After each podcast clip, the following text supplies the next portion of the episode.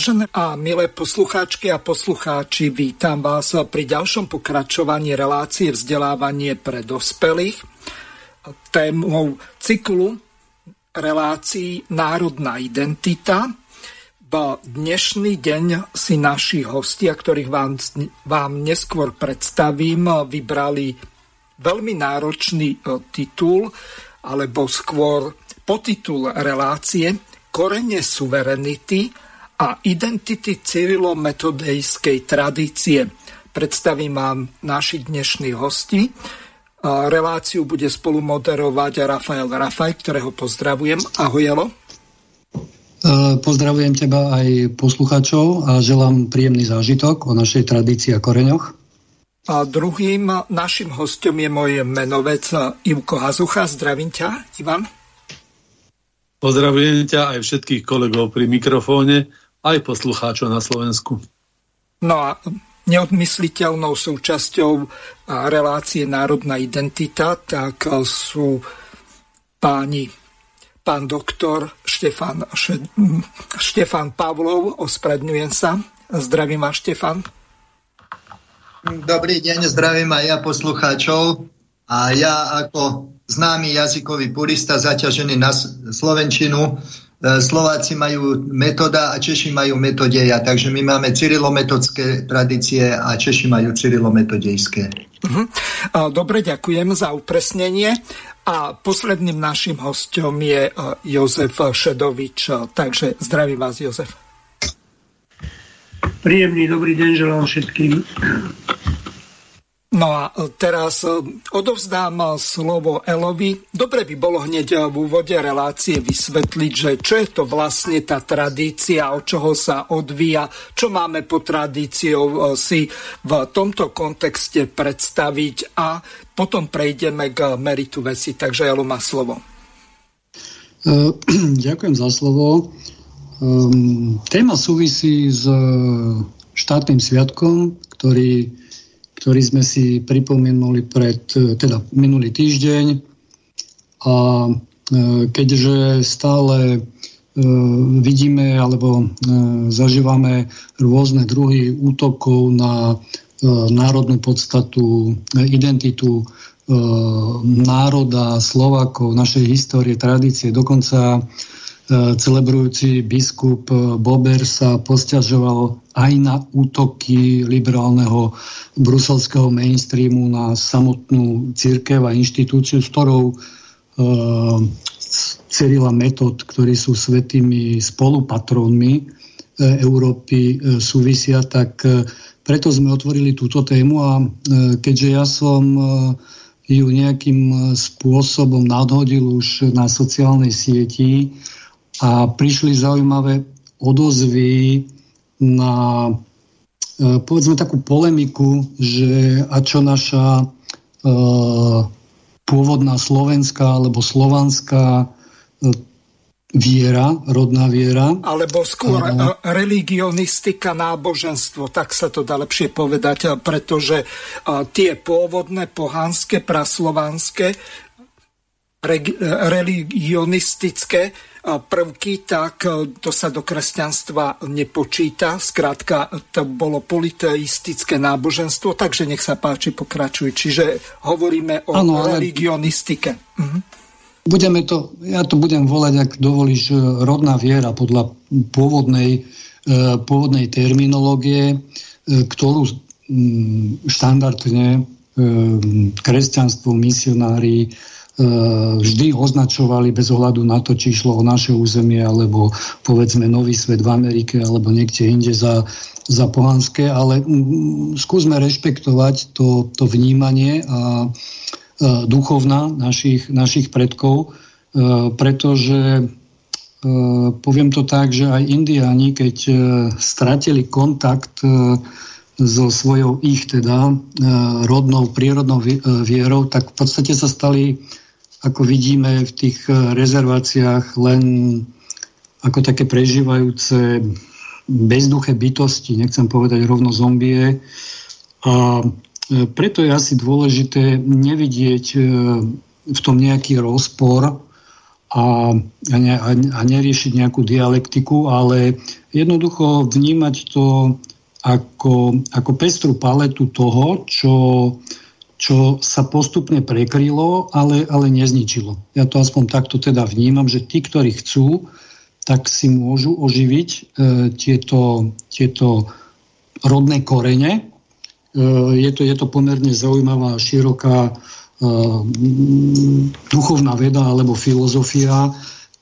Na úvod, aby sme trošku posluchačov pritiahli niečím zaujímavým, tak stačí povedať, že podľa tejto rodnej viery existujú tri, tri svety a to je ten duchovný najvyšší práv, ktorý sa volá.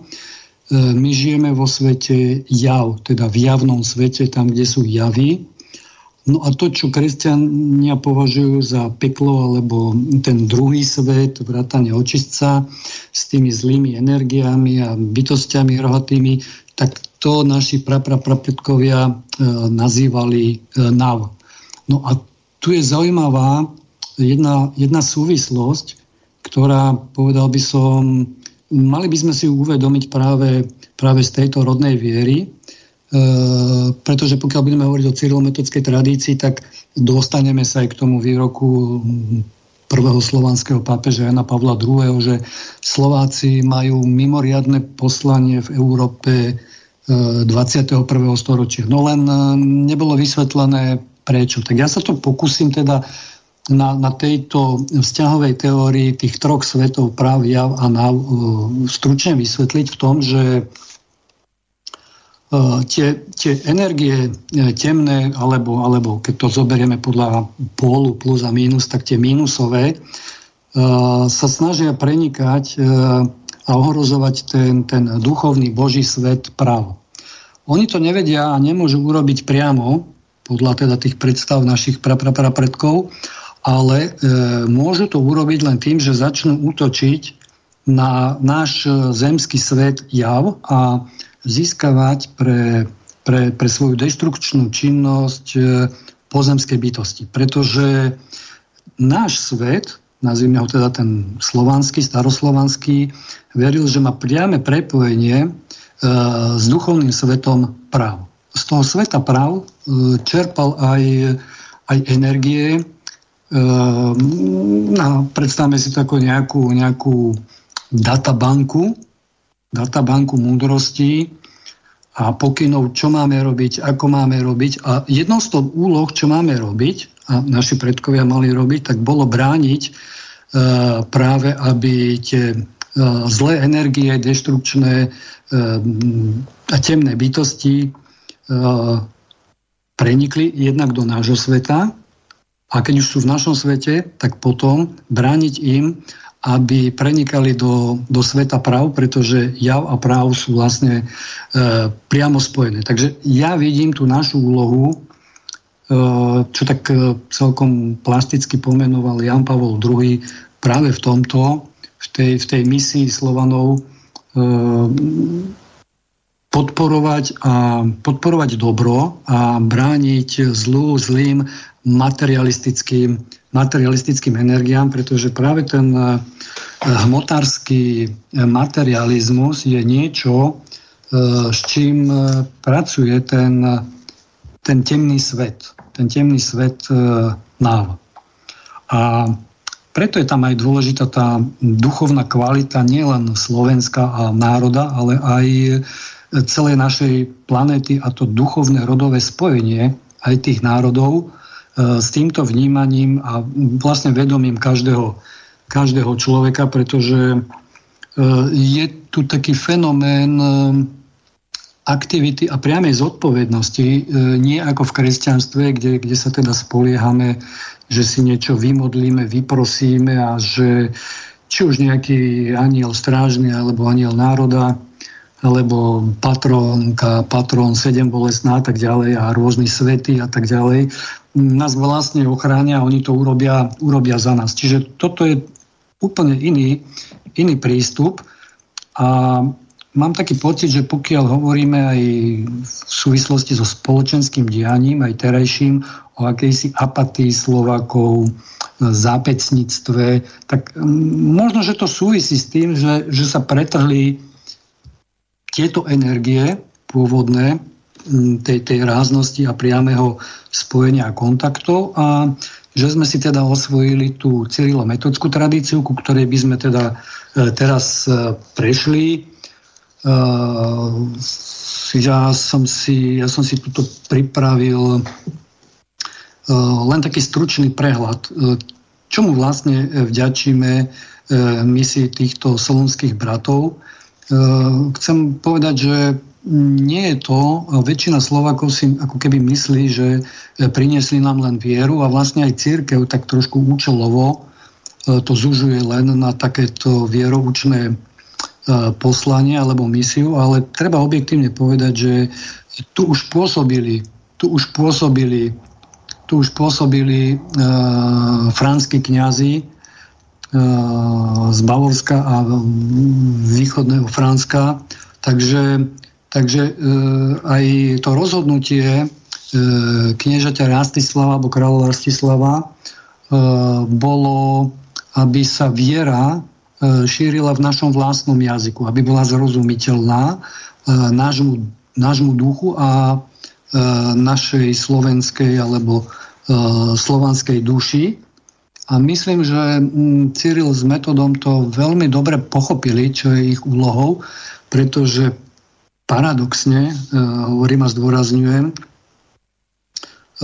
prišli, prišli s prekladom nie prvého toho synoptického evanília, ale až 4. svätého Jána. A všetci asi poznáme, e, ako sa začína, na, zač- na počiatku bolo slovo a slovo bolo a Boh bolo slovo a tak ďalej. Čiže e, slovo, Slováci, Slovania e, má tu už aj duchovný, duchovný význam. Povedal by som v tom štúrovskom, že reč je duch, ako zdôrazňoval. Takže E, áno, je tam aj tá e, duchovná vieroučná misia, ale je tam aj slovenské písmo a slovenské písomníctvo, takže sme sa už v 9. storočí ako prvý zo všetkých Slovanov e, stali národom knihy.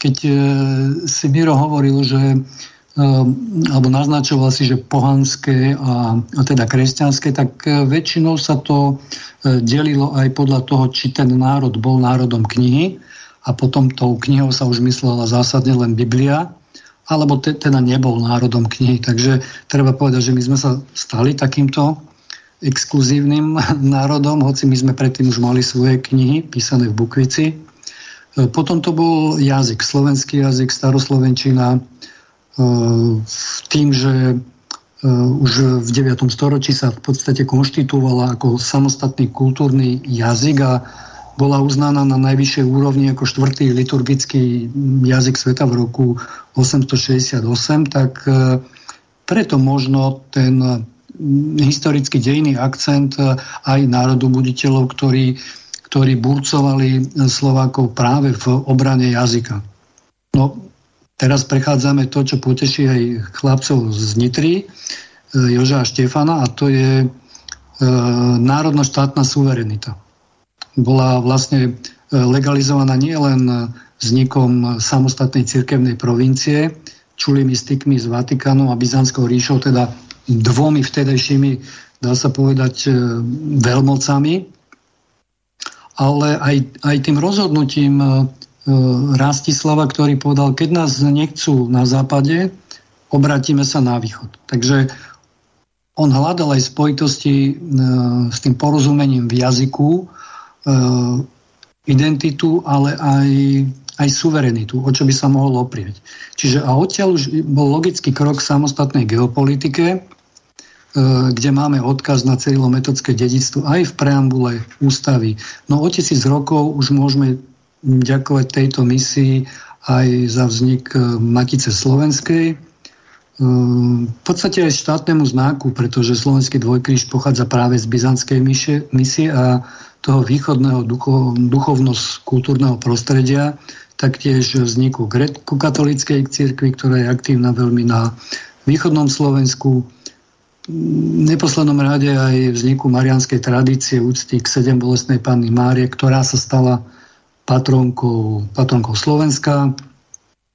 No a majú samozrejme slovenské bratia aj medzinárodný ohlas a prestíž Slovákov, šírenie kultúry medzi okolité národy, e, čím sa vlastne e, Cyril a Metod stali aj, alebo vďaka čomu sa stali aj spolupatrónmi Európy, myslím, že so Svetým Benediktom. Hej?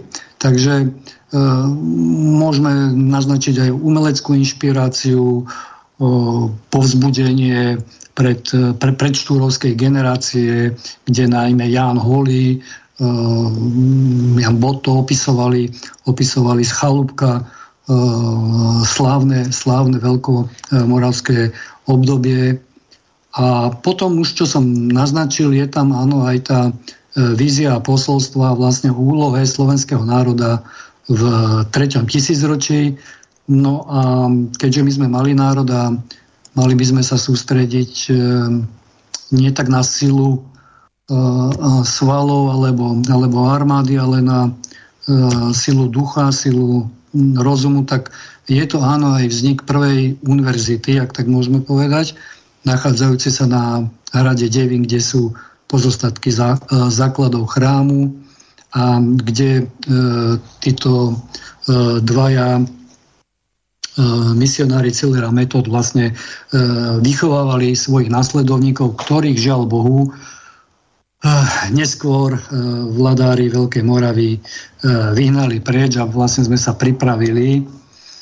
Pripravili sme sa o toto, toto priame dedictvo a rozvíjali ho potom v iných, e, v iných regiónoch alebo, alebo ríšach, štátoch, napríklad v Bulharsku či, či, či, či v Srbsku. Takže tá cyrilometodská tradícia, ako si pochopil, má veľmi veľa tých rôznych kola a e, môžeme teda debatovať o tom, e, ktoré je aktuálne to, to dôležitejšie, alebo e, čo by sme mali zvýrazňovať.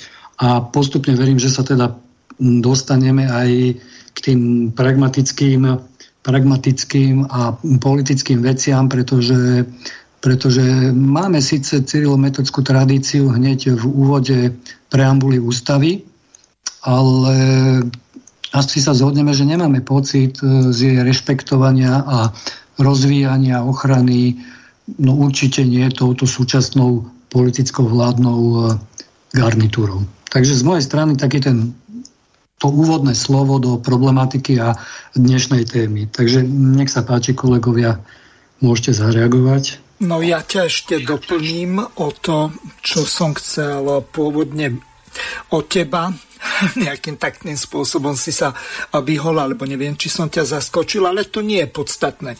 Podstatné je to, že pod tradíciou rozumieme ústne prenášanie zvykov, názorov, rôzneho ústneho podania.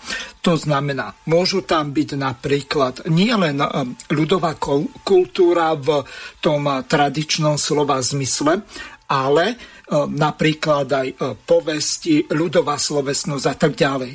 A samozrejme, e, keď sa pozrieme na tradíciu z toho cirkevného hľadiska, tak po tradíciou rozumieme cirkevné posvetné odovzdávanie Kristovho posolstva, čiže tú tzv. evangelizáciu ľudí prostredníctvom toho a toto je veľmi podstatné, e, tá tradícia predtým, ako e, bolo nejaké písmo v širokých masách e, zaužívané, to znamená, že vznikla gramotnosť, tak ľudia z pravidla počúvali túto tradíciu, ktorá sa šírila z pokolenia na pokolenie takým spôsobom, že jednoducho tá viera alebo tie zvyky, obyčaje, pomesti, ľudová slovesnosť, tak sa odovzdávali na tých spoločných stretnutiach, či už rodiny, alebo potom, čo boli napríklad tie väčšie stretnutia, či už to boli nejaké rodinné oslavy, krstiny, svadby, alebo potom to boli zás nejaké tie výročné ne, buď oslavy, alebo aj práca napríklad páračky, e, zabíjačky e, domácich zvierat a podobne. Ale e, nechcem vás okrádať o čas, hostí máme veľa, tak z tých ostatných pán Pavlov Šedovič alebo Ivo Hazucha, kto sa chcete zapojiť a doplniť Ivana. Pardon, Ela Rafaja. Ivo.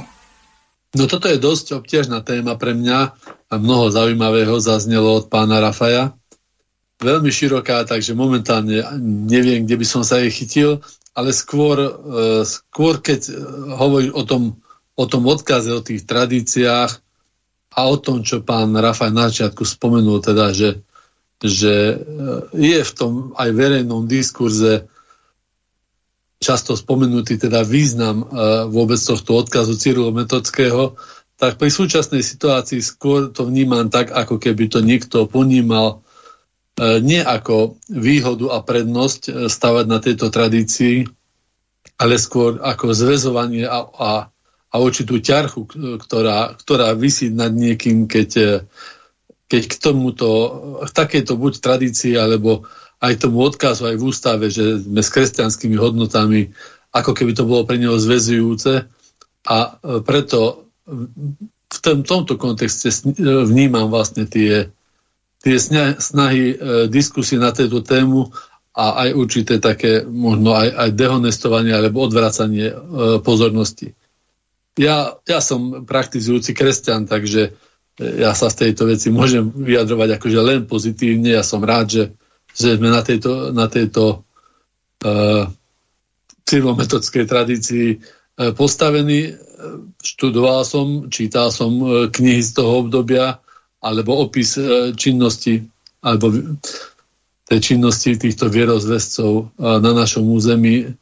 A to ma vždy naplňalo jednak nesmiernou hrdosťou tá práca aj ich, ale aj toho okolia vlastne, že vôbec týmto smerom sme sa vybrali, že tí vládári vtedajší sa týmto smerom vybrali, ako bolo spomenuté, uh, je, akože iné krajiny by boli nesmierne nesmierne hrdé na to, že boli štvrtým liturgickým jazykom napríklad v slávení Boha a my takéto veci veľmi ľahko chceme prehliadať a e, by sme možno súhlasili s tým, aby upadli do zabudnutia.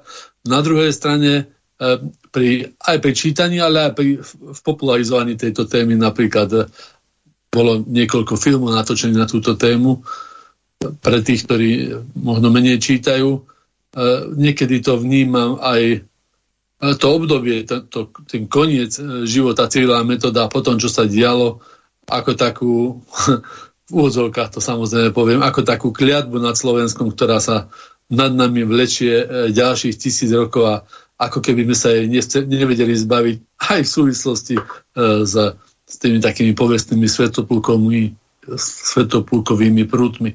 Takže ja určite som rád, že si naša krajina a náš národ v prevažnej viere pozitívne pripomína tento sviatok, že vôbec tento sviatok máme a teda, že máme aj, tým pádom aj možnosť o ňom diskutovať. Zatiaľ iba toľko. Dobre, takže pán Pavlov alebo pán Šedovič, kto sa ako ďalší? Ujmete slova. Už nechávam na vás.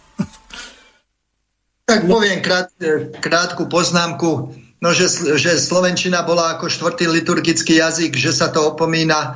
No však e, a kto, kto to mal pripomínať, keď sme boli súčasťou Československa, e, dominujúci, čes, dominujúci český národ na tom nemal záujem.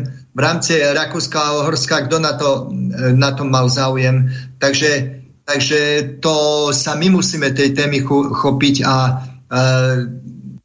roz, vysvetľovať to celému, vysvetľovať to celému svetu.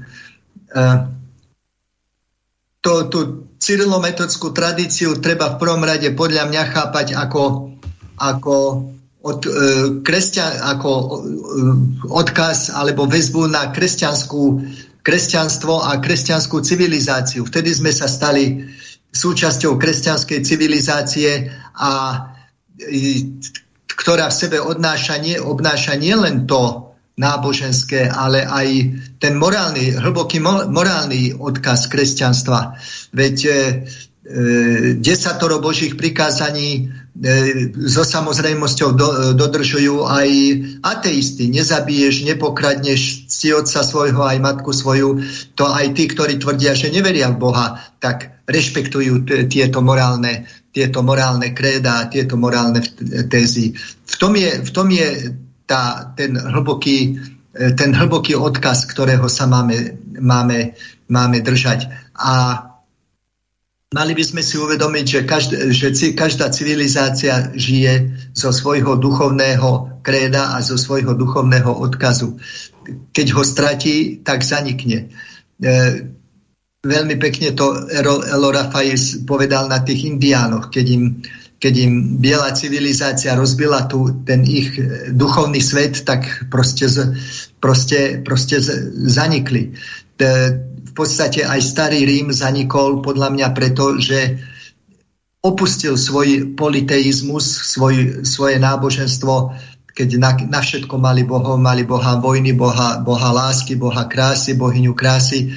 Opustili svoj politeizmus a skôr než prijali kresťanstvo, tak keď boli bez civilizačného takéhoto ukotvenia, tak e, zanikli.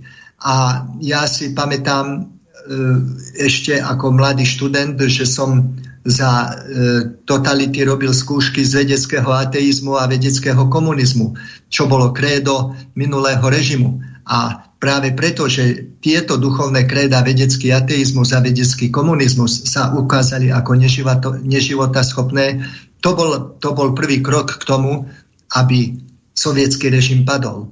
Takže ja to vidím v takých hlbokých súvislostiach a keď v roku 2008 v Lisabonskej zmluve Európska únia odmietla odkaz na kresťanstvo a kresťanské tradície a kresťanské korene Európy, tak ja som hlboko presvedčený a dovolím si urobiť predpoveď, že tým nad sebou podpísala aj svoj portiel zániku, pretože pretože všetci, všetci, čo rozprávajú o tých európskych hodnotách, nikto nepovie, čo sú to tie európske hodnoty.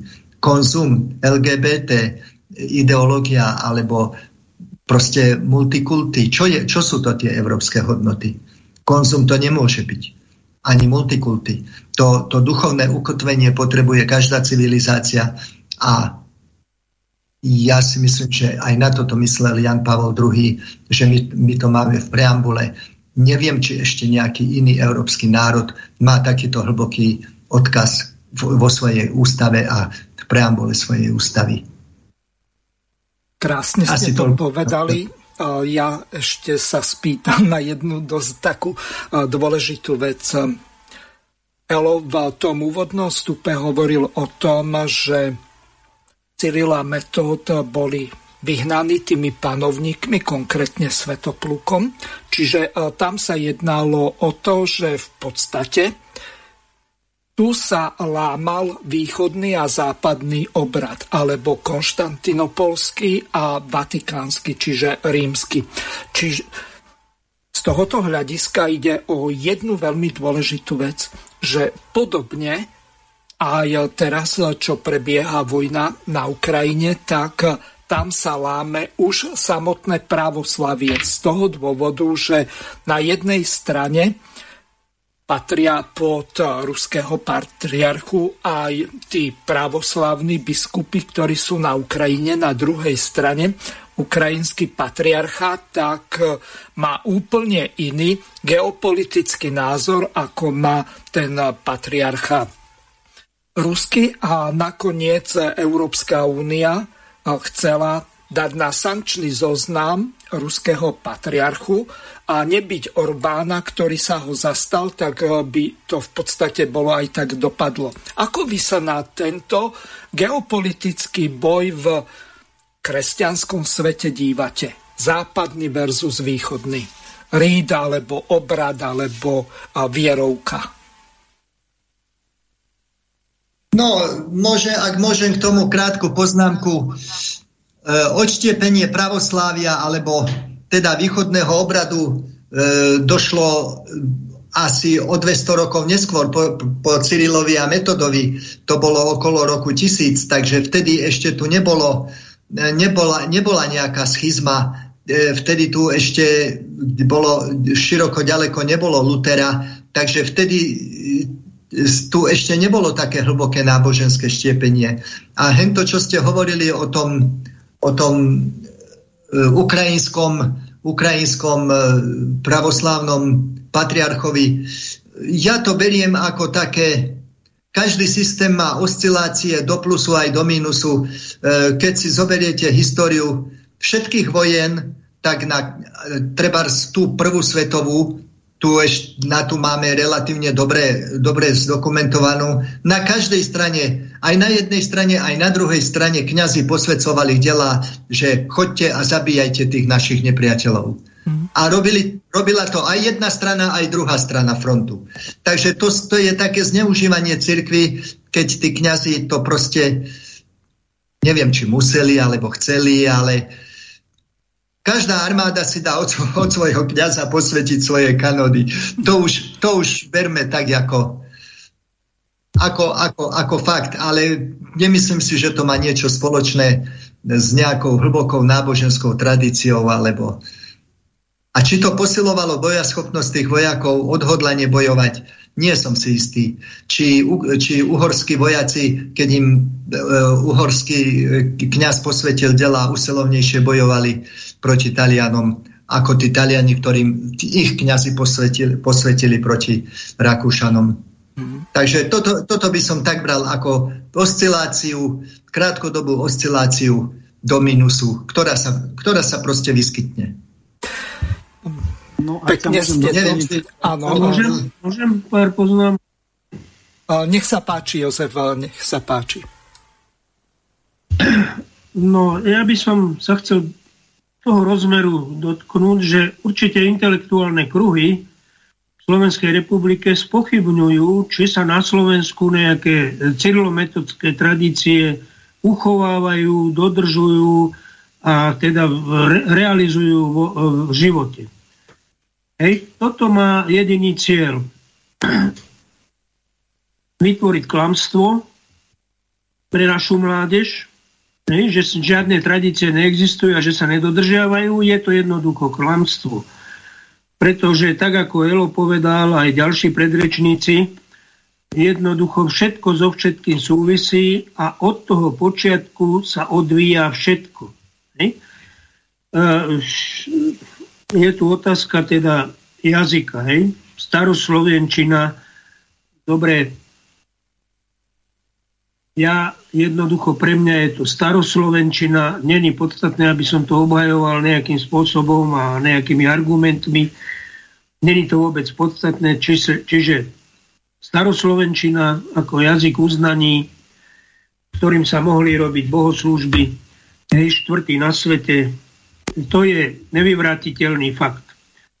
Ďalšia, ďalšia axioma je tá, že tí učeníci, hej, tí žiaci, Cyrilová metóda, boli vyhnaní z toho nášho prvého štátneho útvaru. Ale všetko zlé je na niečo dobré. V ďalších slovanských národoch šíriť, začali šíriť kresťanskú vieru a tieto národy si od toho odvodzujú svoje kresťanské počiatky. Či to je Bulharsko, či to je Rusko, hej, to je Kievská Rus, či to je Polsko a, a ďalšie proste slovanské e, národy. Toto je jedna nespochybniteľná vec. Že my to nejak veľmi nezdôrazňujeme, že ani tu mládež ako nevedieme k tomu, aby boli na to pyšní, že vlastne odtiaľto e, z tohoto kultúrneho ohniska sa to rozšírilo. Je to, je to len konštatovanie. Samozrejme, mohli by sme to robiť e, veľmi oveľa lepšie a tomu autorovi, ktorý tie cyrilometodské tradície spochybňuje, dávam zapravdu v tom, že skutočne by to mohlo v Slovenskej republike byť ďaleko intenzívnejšie. školy by mohli učiť o tejto tradícii, mohli by to zdôrazňovať, v rodinách by sa o tom mohlo viac hovoriť, vo verejnom živote by sa mohlo ešte viac hovoriť. Proste urobiť k tomu aj, aj, aj vo vedeckej sfére sa e, dá veľa e, ešte urobiť, aj keď veľa tam urobené bolo v tomto zmysle, čiže všetko je to zdokumentované, popísané. Takže je to len na nás, na nás teda, na nás starých, ale aj na našich potomkoch, ako budú tie cyrilometodské tradície živote, dá sa povedať, prežívať. Hej? To, že nimi žijú, to je nespochybniteľné. Preto, že ako som povedal, ako povedal Elo, po toho sa vlastne všetko odvíja tých dejín, ktoré sú nám známe a sú písomne zdokumentované. To, že nepíšeme cyrulikou, ale niečím, e, niečím iným, áno, je, je jednoducho normálny vývoj, ktorý ja nepokladám za škodlivý. Faktom je, že na Slovensku prebiehajú bohoslužby aj v staroslovenčine, čiže hlavne na východe uh, Rusínska oblasť, tá jednoducho má, má bohoslužby v staroslovenčine. Je to, je, to, je to pre nás všetkých zrozumiteľné a to je veľmi podstatné, že napriek tomu, že ten jazyk sa už nepoužíva úplne tvorivo u nás, tak je každému Slovakovi zrozumiteľný a môže sa také bohoslužby jednoducho zúčastniť. No a toto je dodržiavanie tej tradície, ale hovorím ja, môj názor je ten, že áno, malo by sa na tej tradícii ešte viacej pracovať, ešte viacej stavať, ešte viacej do života uvádzať. Čiže asi toľko som chcel povedať ja. A bohužiaľ toto, čo urobili e, ten autor alebo autory, ktorí začali spochybňovať, že však na Slovensku sa žiadne civilometodské tradície nedodržiavajú, tak to má iba politický rozmer. Oni jednoducho chcú oslabiť tento národ, aby mu vykorenili jeho minulosť, jeho tradície, jeho spôsob života. To je jediný cieľ, je politický, bohužiaľ. Nič na tom není ani správne, ani vedecké, ani pravdivé. Všetko je to falzifikát, to spochybňovanie. Ďakujem, Jozef. A teraz dávam slovo opäť Elovi Rafajovi. Nech sa páči, môžeš pokračovať.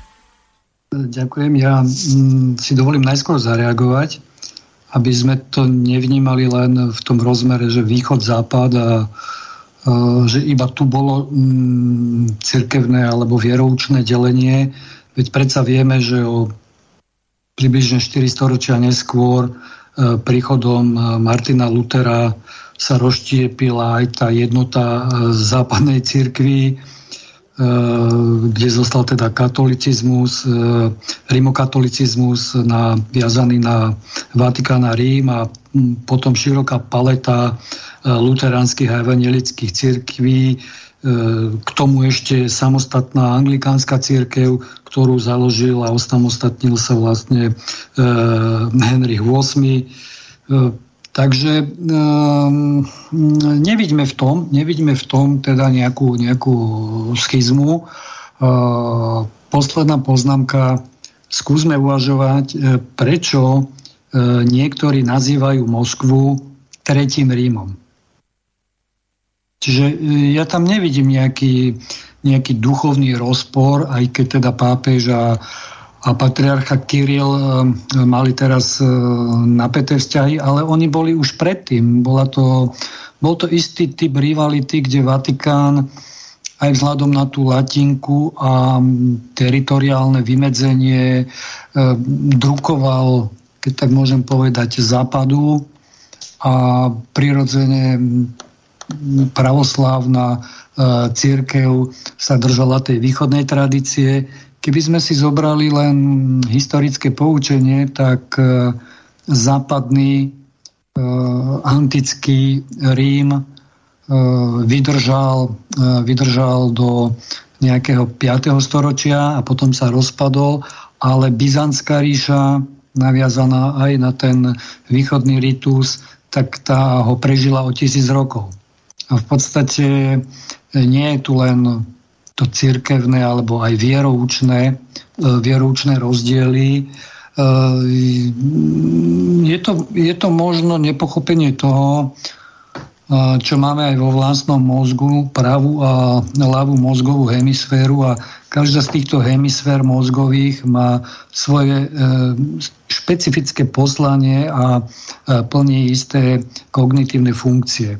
Takže e, pokiaľ by sme chceli vypnúť len jednu, jednu mozgovú hemisféru, tak buď by sme boli 100% racionalisti a asi by sme sa zbláznili, a na druhej strane, keby sme teda e, vypli e, ľavú hemisféru, tak e, boli by sme asi drásaní len čisto našimi emóciami a to by nebolo tiež asi to najlepšie. Takže potrebné je v tom vidieť a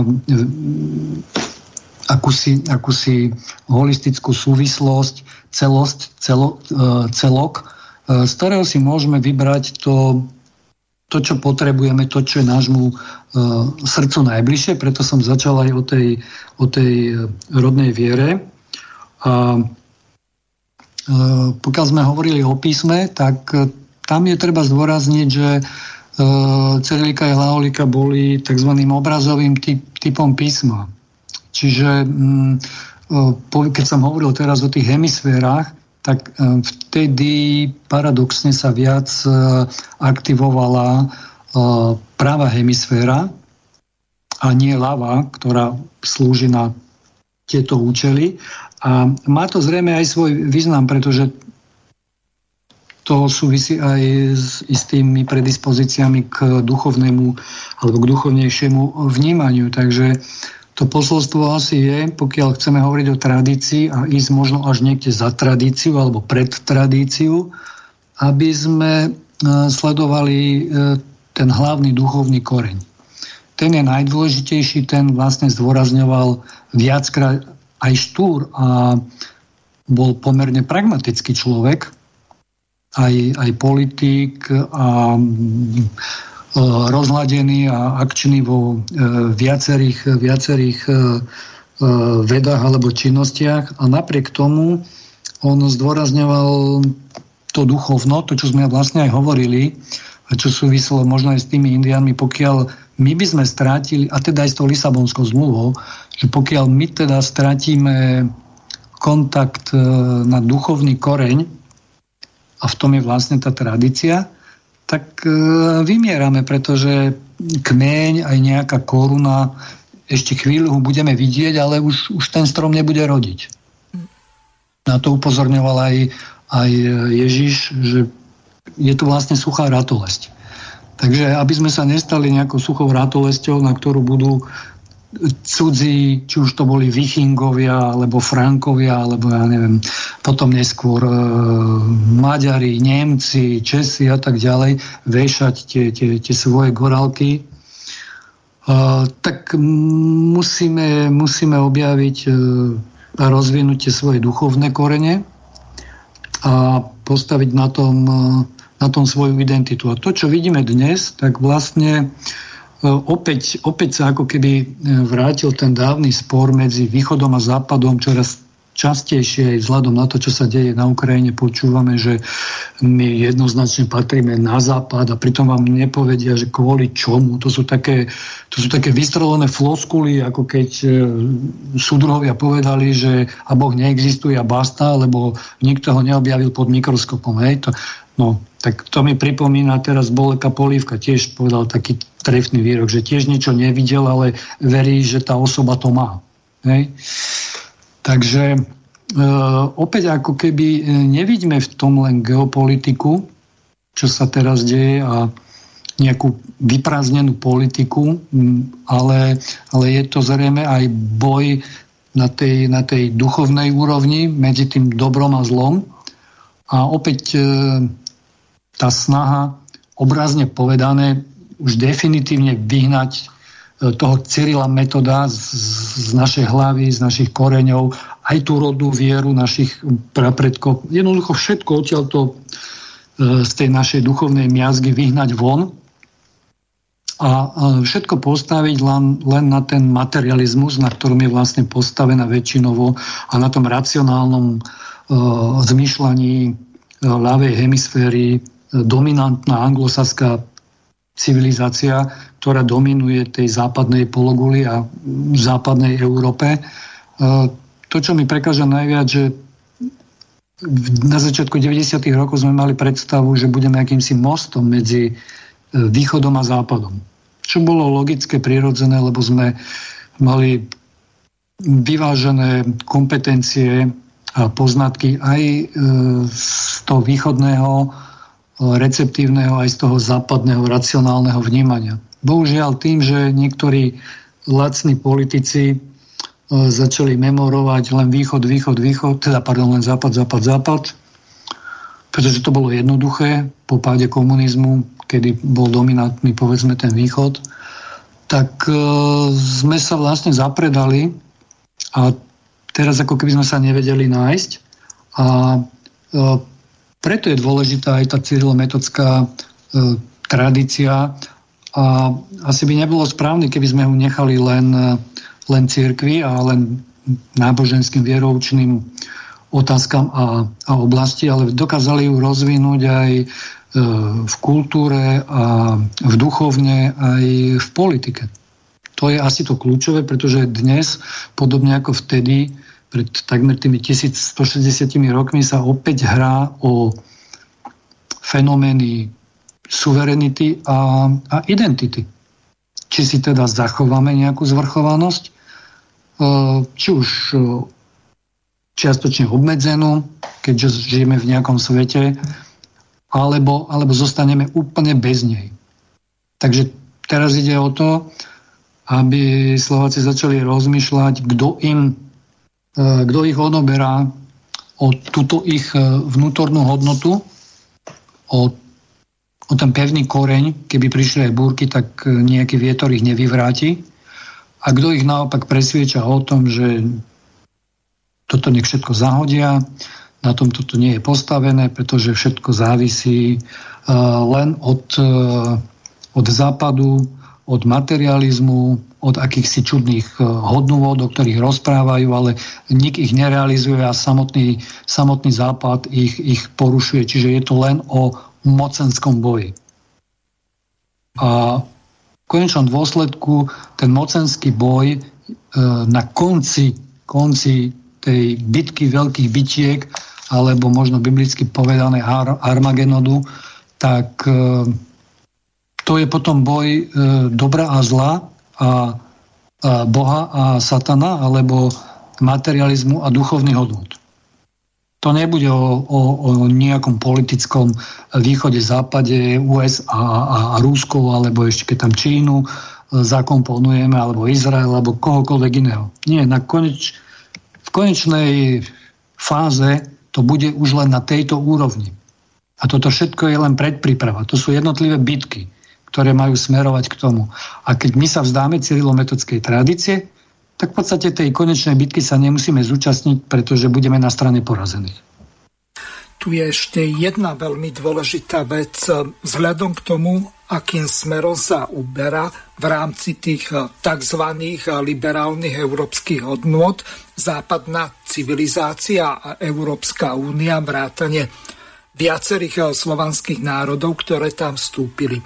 Teraz je zápas obrovský o to, aký charakter bude mať rodina a či rodina, či už tá tradičná, agnátna, s tou právomocou otca ako hlavy rodiny, alebo kognátna, ktorá e, sa začala e, rozširovať e, až s osvietenectvom a s nadobúdaním tých práv žien, čiže najmä od nejakého toho 19. storočia až po koniec možno 20. A teraz je veľký zápas. Nakoniec bolo aj referendum o rodinu, alebo za rodinu, ktoré organizovala Aliancia za rodinu s Tonom Chromikom a ďalšími.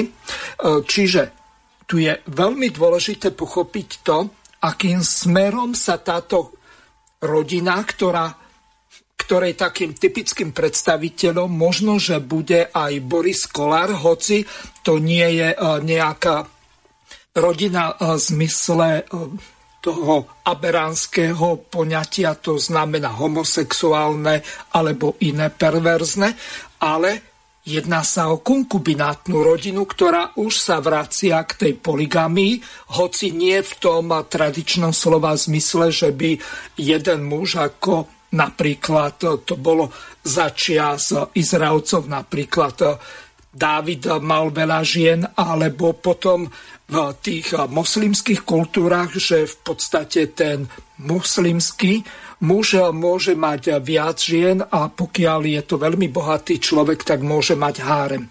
Čiže e, toto je ten základný problém, že teraz zápasíme nie len o to, že akým spôsobom alebo smerom sa bude e, vyvíjať civilizácia, či e, ten anglosaský systém prevládne, alebo či v podstate sa uchová tá kognátna rodina ako vyvážený vzťah medzi mužom a ženou. Takže toto je dosť dôležité, aby sme pochopili, že tých sfér alebo boisk je väčšie množstvo. Takže eh, kto chcete pokračovať ako ďalší? Až môžem, tak... Áno, môžeš. Eh, no, ja som v tom prvom príspevku nejako E, zámerne veľmi nevyzdvihoval ten príklon ku kresťanstvu vlastne cieľom a metodom, alebo teda zoficiálnenie kresťanskej viery na našom území e, na úkor iných náboženstiev, možno ktoré sa vtedy praktizovali alebo predtým praktizovali na našom území a starými Slovánmi alebo starými Slovákmi. V histórii, lebo Myslíte si teda, že zaradení sa medzi kresťanské krajiny sme sa zaradili medzi nejakú modernejšiu alebo vyspelejšiu časť sveta, takto by som to u, u, určite nevnímal a preto by som bol opatrný, pretože kresťanstvo sa okrem mnoho pozitívneho, ktoré, ktoré urobilo vo svojej histórii, tak urobilo, urobili aj mnohé veci, ktoré by sme neradi videli v súvislosti s kresťanstvom. To sú známe aj križ, križiacké vojny, aj aj iné vojny a výboje, aj ho na upaľovanie čarodejníc alebo bosoriek, aj nemorálni pápeži, e, ktorí bojovali veľmi škaredo o moc vo Vatikáne. A aj to spomenuté posvedcovanie zbraní asi neprispieva nejako veľmi k nejakej vysokej morálke predstaviteľov e, cirkevných moci, e, čo by sme možno, alebo minimálne ja by som chápal aj takúto činnosť určite v obrannej vojne, keď tá krajina sa bráni voči nejakému útoku, ale určite nie vo vojnách, ktoré boli buď dobývačné, alebo dokonca bojovali s inou kultúrou a civilizáciou a práve preto sa tam vlastne angažovala církev ako, ako keby mala morálne právo toto robiť. Toto sú veľké byľagy na, na kresťanstve. Skôr by som to ja vnímal ako kresťan na predstaviteľoch uh, kresťanstva alebo církvy. A len poznámka k tomu, že Cyril a Metod e, neboli vyhnaní, ale ako bolo spomenuté, boli vyhnaní najmä teda učeníci a prenasledovaní. A aj tam asi vidie taká analogia e, toho historického vývoja. Aj vtedy sme podľahli znútra franskému tlaku. Podobne e, zoslabili sme sa a spôsobilo to rozpad. Podobne ako niekoľkokrát v histórii a a teraz nevynímajúc v dnešnej dobe. Mm-hmm. Ďakujem. No, neviem. No, ja... Áno, nech sa páči, môžete pokračovať. O, to, o tom, ako Relo hovoril, že rímska ríša zanikla v roku 463, keď bol Rím dobitý vandalmi a že... 476. Dobre, Eh, východorímska ríša prežívala a existovala, až kým ju nedobili mo, e, e, moslimy, islamsk, islamské vojsko a osmanská ríša a dovtedy sa vte, dnešný Istanbul nazýval Konštantinopol. A, e, a archaický názov slovenský pre pre Istanbul je Carihrad. Carihrad, čiže hrad, kde sedí cár. Ano. Takže toto má, toto má tiež také hlboké, hlboké súvislosti a to len tak na okraj som si dovolil pripomenúť. A všetci tí, čo hovoria o tradičnej rodine, nepovedia, akú tradičnú rodinu myslia, či, či islamskú, alebo alebo buddhistickú, lebo my máme, naša tradičná rodina je kresťanská rodina. Je to rodina e, e, monogamná jedného muža, jednej ženy a v kresťanskej rodine a v Biblii nikde nie je napísané, že muž je žene nadradený. Takže e, a priorne kresťanstvo muža a ženu kladú na rovnakú úroveň. Takže všetky tie ostatné balasty o tom, že, že to je dominancia muža, sú len e, nie sú celkom podložené e, biblickými, bi, biblickými odkazmi. Takže keď e, hovoríme o tradičnej rodine, tak by sme vždy mali povedať, že kresťanská rodina. A monogamná rodina ako kresťanská rodina u nás bola zavedená tiež po po období, keď e, pohanstvo aj v našom, aj v našom regióne e, bola poligamia. Niektoré neoficiálne pramene hovoria, že slávny Samo, čo založil, založil Samovú ríšu, že mal 30 žien. To poligamia bola vtedy tu. Proste tak sa žilo. No. Až kresťanstvo zaviedlo vzťah jedného muža a jednej ženy ako, ako obraz manželstva. Len, Len tak. Aj Boris Kolár má 11 žien. No tak za chvíľu bude jak samo už. No.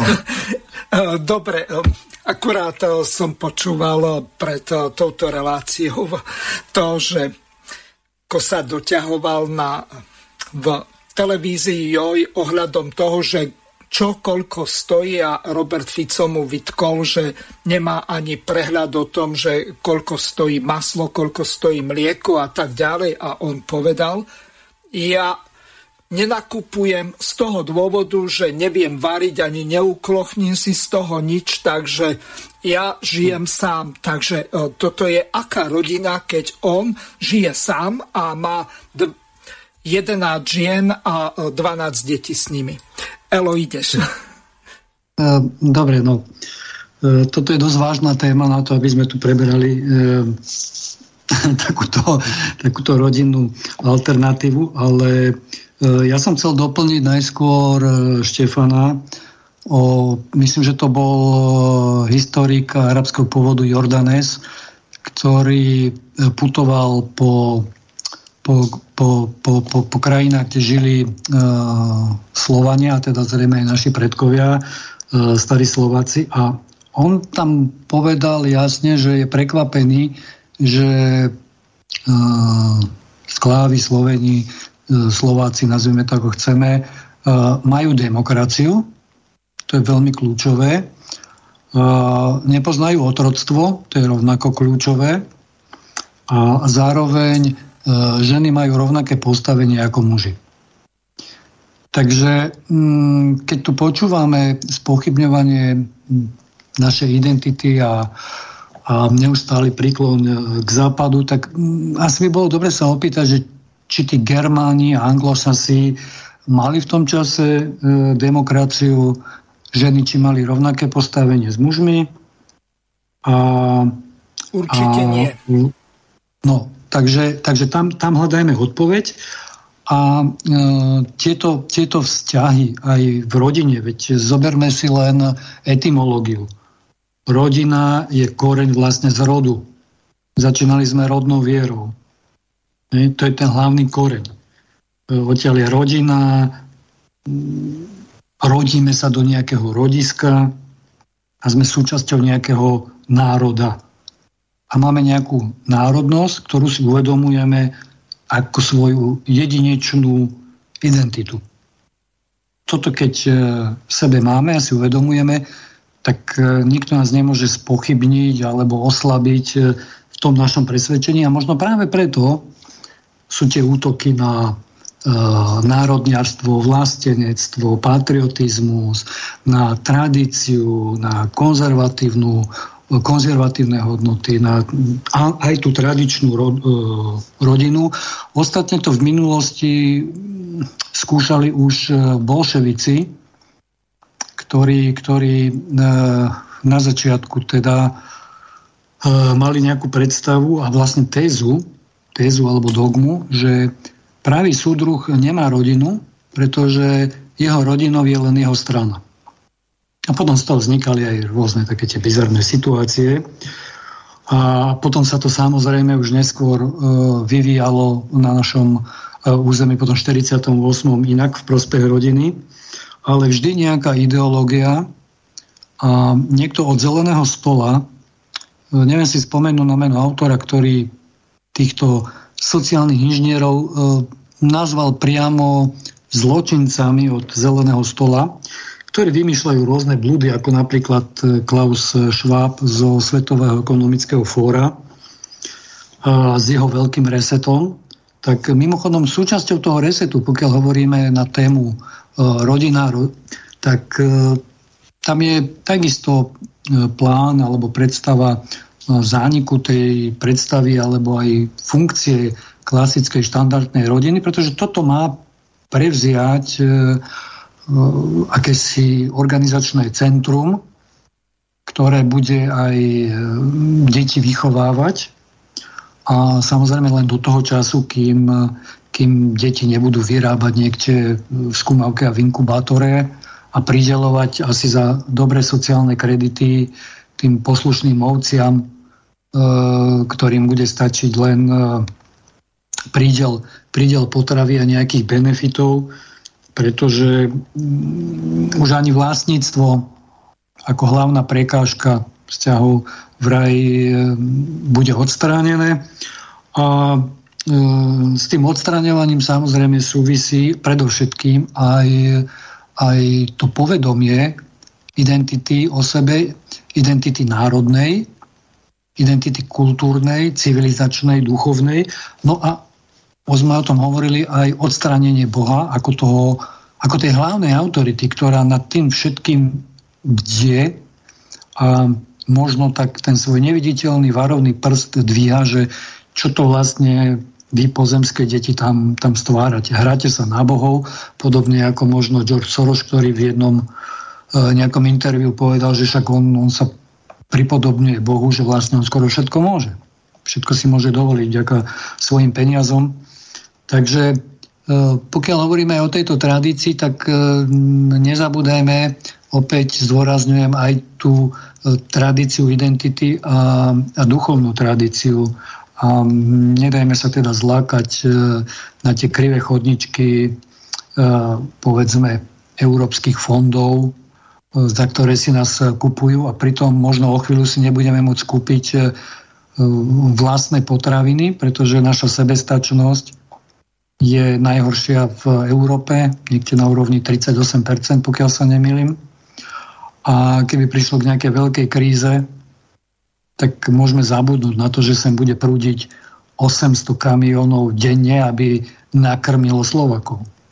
Čiže opäť e, ten návrat e, k sebe, e, ktorý začína na spodku tej maslovovej pyramídy, že najskôr sa treba nasytiť tým jedlom a potom aj tou duchovnou a kultúrnou potravou.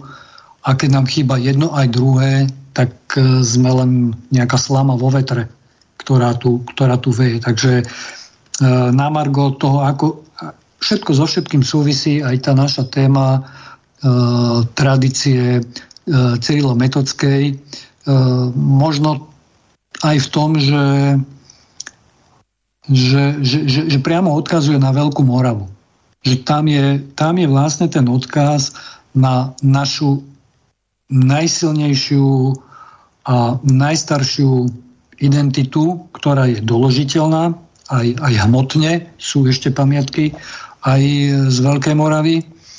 A to je kľúčové postaviť, e, postaviť a stavať na, na, tomto, na tomto pilieri, alebo na tých dvoch pilieroch, pretože Cyrila metód ako povedzme svetovo známe osobnosti práve odkazujú na e, veľkoslovenskú ríšu našich predkov, pretože pokiaľ si dobre pamätám, tak Rastislav písal v tom liste Michalovi III. o slovenskej zemi, aby poslal na zem Slovensk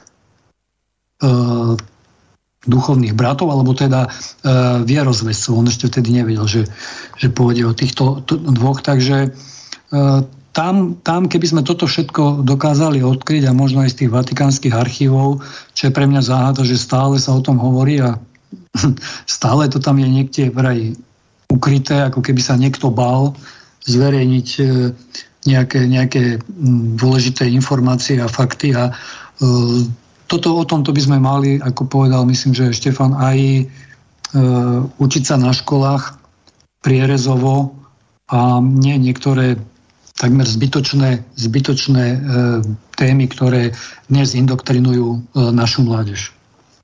No ja tu mám pripravenú jednu takú ukážku, ale e, prišlo to bezprostredne tesne pred reláciou, tak e, ju prehrám.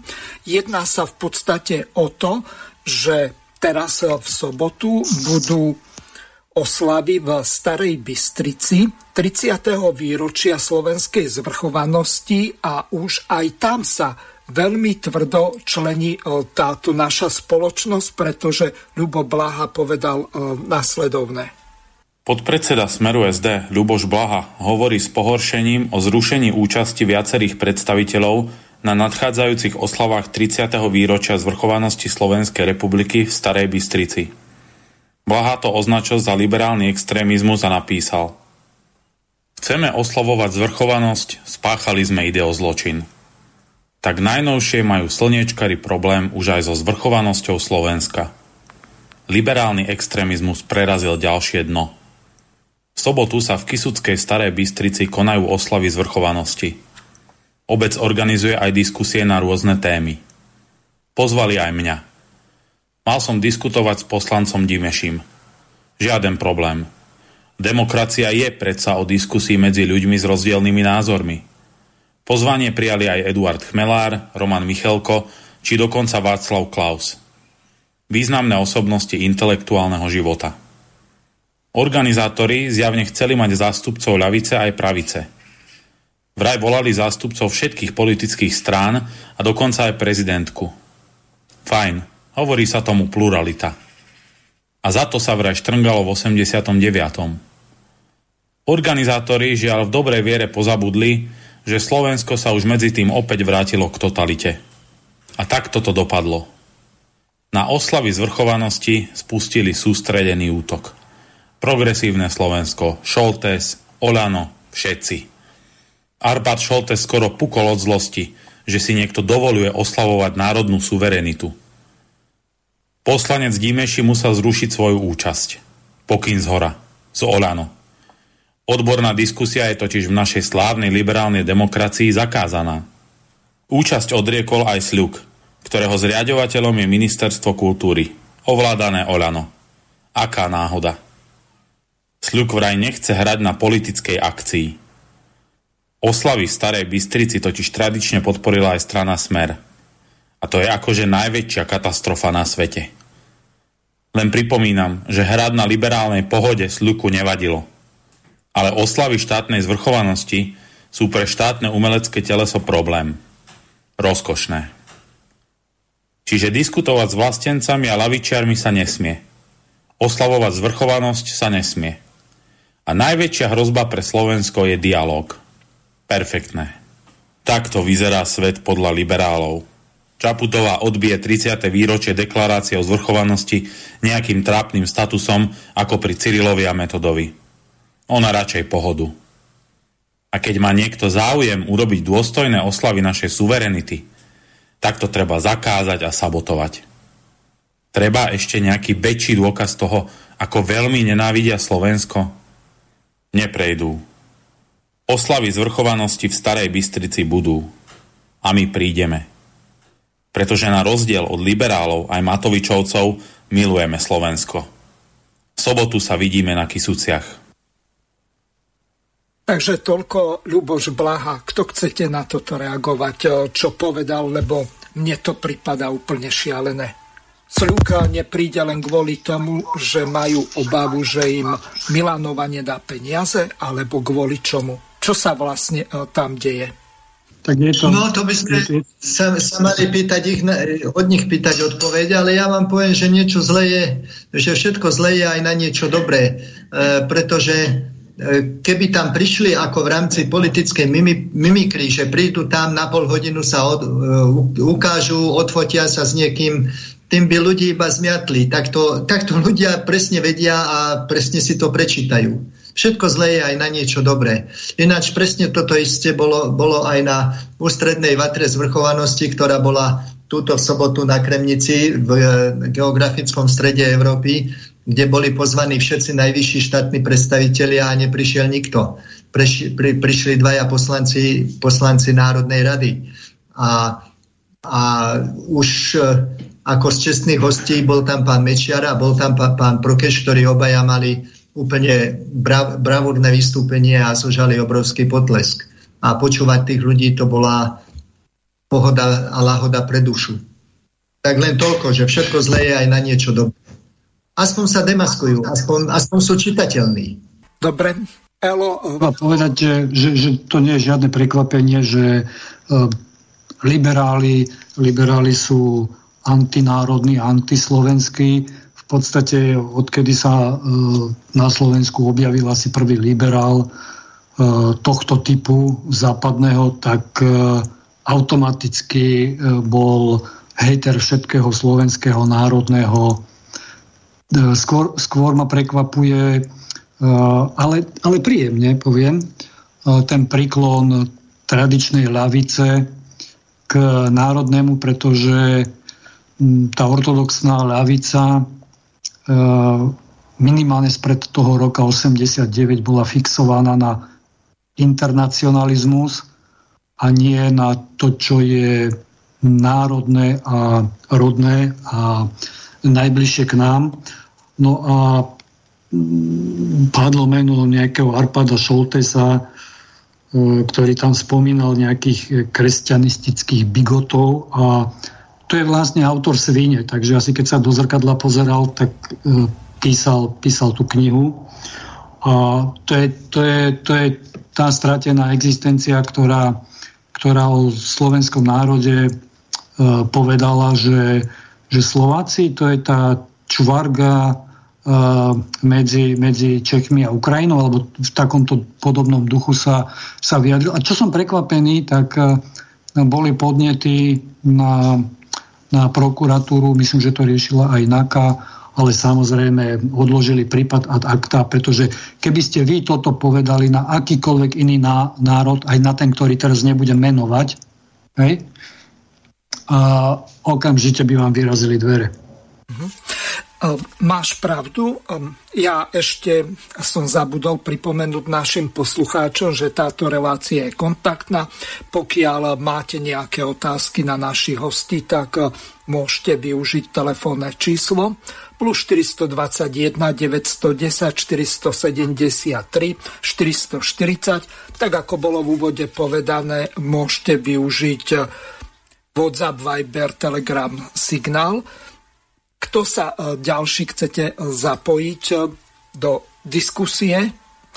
Alebo doplniť to, čo povedal Ľuboš Blaha, alebo ako to vnímate, že dnes už rozhodujú aj peniaze o tom, napríklad pre taký sluk, ktorý je podporovaný zo štátneho rozpočtu, že či pôjde on na pohodu, alebo nepôjde do Starej Bystrice, kde to organizuje smeracký starosta Janko Podmanický. No až môžem trošku k tejto téme. E, keď bol vo vláde Smer, tak bol, alebo aj teraz je veľmi často nálepkovaný, že vládla mafia, alebo asi v takom zmysle. No mne skôr uh, práve tento spôsob, alebo to, to, čo sa dneska deje, pripomína mafiu, lebo majú chápadla úplne všade.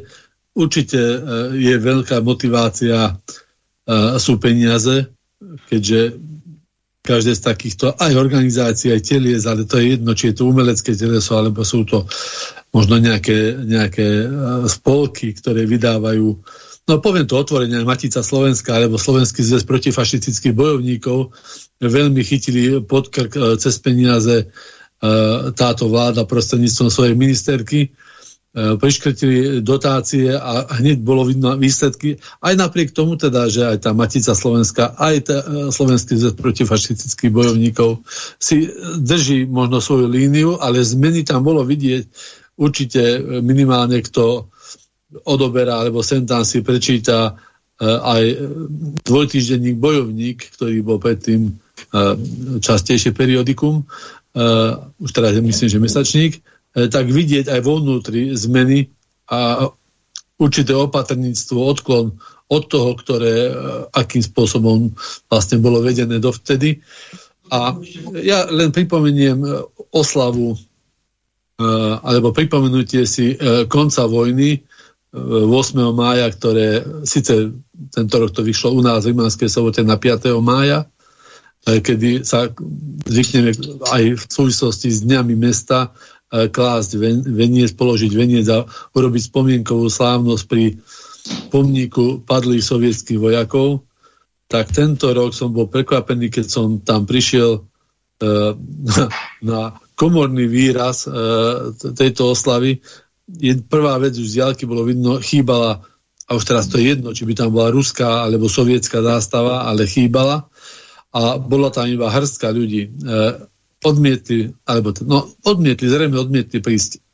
Dostal som informáciu tam, že odmietli prísť školy, odmietli prísť z okresného úradu, odmietli, odmietli vojaci, ktorí zvykli držať čestnú stráž, odmietli prísť e, zelení policajti, zvykli upravovať e, dopravu e, za ten čas, kým prešiel vlastne zbor, ktorý kládol vence. Takže tiež nemyslím si, že tieto veci neboli niekým e, nariadené alebo niekým ovplyvnené, že zrazu, zrazu nám tento sviatok nič nehovorí koniec vojny a pripomenutie si tejto udalosti, zvlášť v tomto čase. No a ešte tam bol nejaký protest uh, ukrajinských lekárov z Zemársko-Sovodskej nemocnice. Tam vyzývali mesto, aby urobilo nejaké kroky, ktoré im vadili neviem, či sa týkali zástavy alebo, alebo čoho. E, no, zvlášť o to teda, že na tom pomníku e, sú z druhej strany zozadu napísané aj mená padlých, ktorí sú niektor, niekoľky tam asi zrejme pochovaní a viete, to by musel byť veľký odborník, keby podľa mien rozoznal, či to bol Rus, alebo Ukrajinec, alebo Azerbajdžanec, alebo niekto iný z iného národu bývalého Sovietskeho zväzu, pretože, e, pretože nás oslobodzoval Slovensko a druhý a štvrtý ukrajinský front, e, takže tam e, boli mnohé národy, tak možno práve padlým Ukrajincom sme neprišli zdať hod. Takže je ten, ten tlak z každej strany je naozaj skôr, skôr pripomína mafiu vo vláde. E, lebo takto majú dobre podchytené, roztiahnuté tie chápadlá a kto sa neprispôsobí, respektíve vytrča rožky a je obyčajným človekom, tak e, majú účinné metódy, ako mu priseknúť krídelka. Takže áno, je to veľmi smutné, ale, ale toto sa deje v 21. storočí pri ľuďoch, ktorí majú plné ústa demokracie. Zvláštne naozaj. No to určite áno. Elo by ťa chcel doplniť, takže Elo, nech sa páči. Ja si dovolím doplniť e, tak rázne, radikálne, priamočiaro. E, hovorme o liberálnych fašistoch po, pokojne. Toto je typický znak e, fašizmu toho liberálneho typu, čiže liberálni fašisti, kto nie je s nami, je proti nám. Je to, je to vytesňovanie nejakého triedného nepriateľa a v prípade, že že by ste mali s niekým diskutovať, tak samozrejme oni vo svojej e, e, kultúrnej a pochybnej mentálnej nadradenosti, aj preto je to liberálny fašizmus, kvôli tej nadradenosti, ako teraz predviedol Dimeši, alebo ten jeho šéf, ktorý mu prikázal, že tam nemá ísť, tak presne z takejto liberálno-fašistickej nadradenosti odmietajú už aj diskutovať.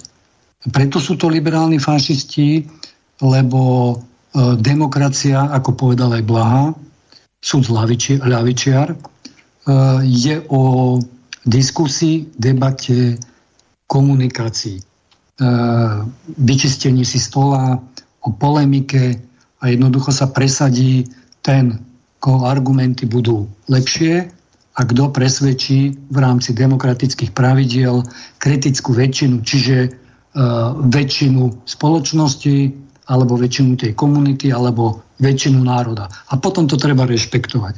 A keďže títo ľudkovia stratené existencie, ktoré by sme mohli nazvať aj ojkofobici podľa Rogera Scrutona, to nerešpektujú, tak e, potlačajú demokraciu a zase len tí liberálni fašisti.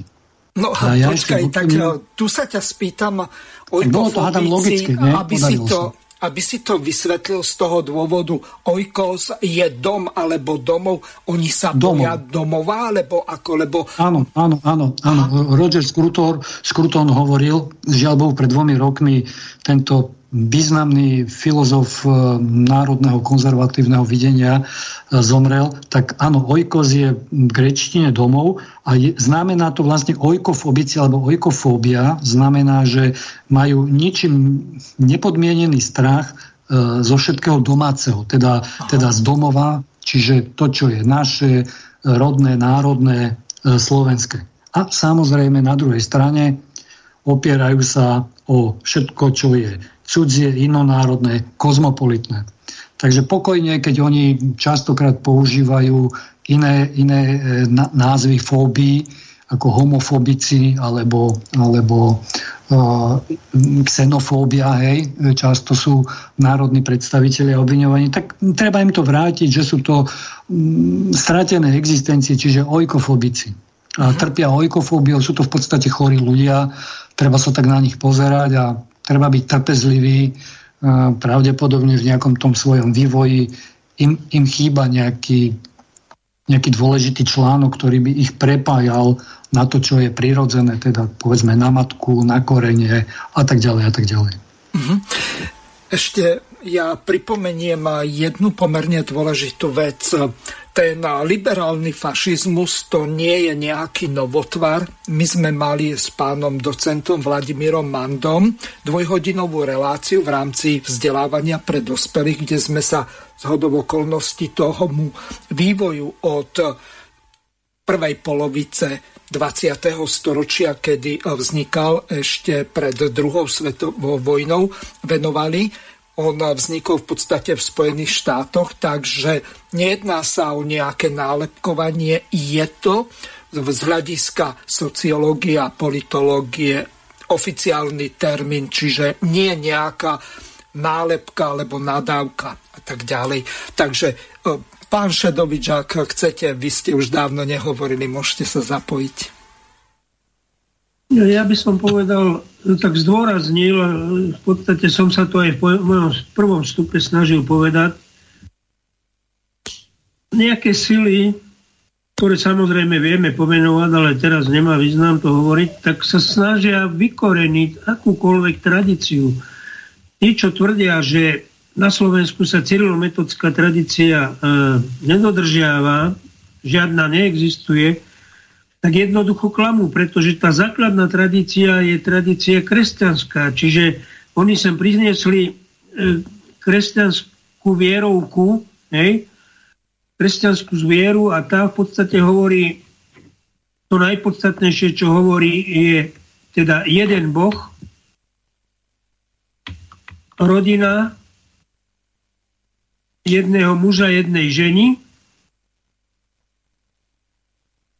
a krdel deti, hej, a vidíme, že v tejto novej dobe všetky tieto uh, axiomy sa snažia vykoreniť.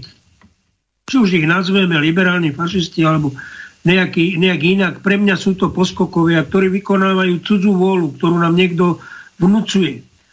Teraz prechádzam k tomu. To, že sa tu ani nemôže oslaviť zvrchovanosť, hej, že sa boja tam prísť, No niekto zvonku, nejaký pán ich tlačí, oni tam nemôžu ísť, oni sú vystrašení, to sú poskokovia. Oni nemajú argumenty, aby sa mohli pustiť do nejakej skutočnej diskusie, ale to je cieľ, veď to je to, čo doktor Pavlov e, spomenul, že aké sú tie európske hodnoty. No žiadne, to sú totálne pseudohodnoty, to je rozvrat, pretože to už neuznáva ani rod muža a ženy, hej, už v Európe už nie je muž a žena, tu na je 60, 70 rodov a neviem čo. Čiže tu ide o rozvratenie, absolútne rozvratenie koreňov ľudí. Ide o to, aby ich psychologicky jednoducho ovládli, aby z nich urobili poslušné tvory, hej, ktoré nemajú vlastnú úvahu, aby zlikvidovali národné štáty a aby mohli e, tak politicky vládnuť. E, na Slovensku to máme úplne, úplne ukážkové. Hej? Tu, vládne, tu vládne to, čo vlastne presadzujú Spojené štáty a jej na, ich nástroj Európska únia. Tuto máme. To je slovenský absurdistan, to je slovenský blázninec politický. To sa koná proti normálnemu životu, hej, proti normálnemu, by som povedal, blahobytu obyvateľstva, normálnemu šťastiu, normálnu... Veď si, keď pozriete na tie hodnoty, čo títo vyznávajú, je, čo teraz prezentovali aj na tom, na tej pohode, no tak treba, aby sa ľudia s tým zoznámili, ale ja myslím, že náš, náš hlavný cieľ by mal byť otvoriť oči tej voličskej verejnosti, aby si na budúce vybrala niečo normálne, niečo správne. Eh, neviem, či je dostatočná ponuka tá politická na to, aby, sme si, aby si tí ľudia teda vybrali správne. Rozhodne je tu cenzúra, informácie netečú, diskusia sa zastavila, čiže vládne tu skutočne ten liberálny fašizmus. V médiách sa jednoducho nehľadá pravda, Hej, tam sa cituje pravda, ktorú im niekto nariadil.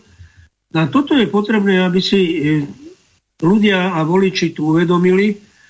A darmo budeme hovoriť, ja samozrejme som za to, aby sme zvrchovanosť oslavovali, keď sme vyhlásili teda politickú zvrchovanosť, na, nad, aj územnú zvrchovanosť zrejme nad Slovenskou republikou ja som za to, aby sme si to dôstojne pripomínali, oslavovali, ale v skutočnosti aj tú suverenitu budeme mať iba vtedy, keď si ju vydobijeme, že každý jeden človek, každý jeden občan musí vedieť, že čo je to tá národno-štátna suverenita a trvať na tom, aby to politici presadzovali, vyžadovali, nedopustiť to, čo sa tu jednoducho deje.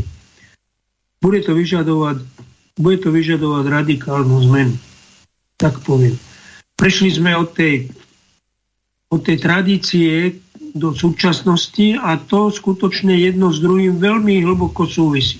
Ak chce niekto vykoreniť naše tradície, tak chce v podstate zničiť, zrušiť našu súčasnosť. Neviem, či diskutujúci so mnou súhlasia alebo nie. Ak by mohli sa vyjadriť v tomto zmysle, bol by som rád. Určite áno. Kto ako ďalší sa chcete zapojiť?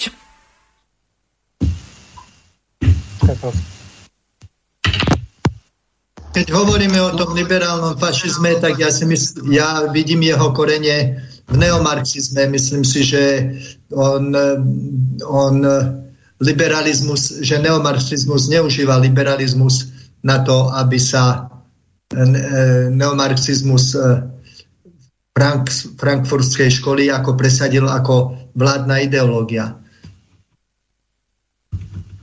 Áno, v tomto máte hlbokú pravdu. E, takto, e, ja mám tu pripravenú ešte jednu tému, o ktorej e, sme hovorili s Elom. Chceli by sme sa dotknúť toho referenda, ktoré je veľmi také pretraktované, osudzované a tak ďalej. Mám tu takú trošku dlhšiu ukážku z televíznej relácie s Kresťankou Dybákovou z televízie JOJ, kde hostiami boli Robert Fico a Boris Kolar, kde hovorili nasledovne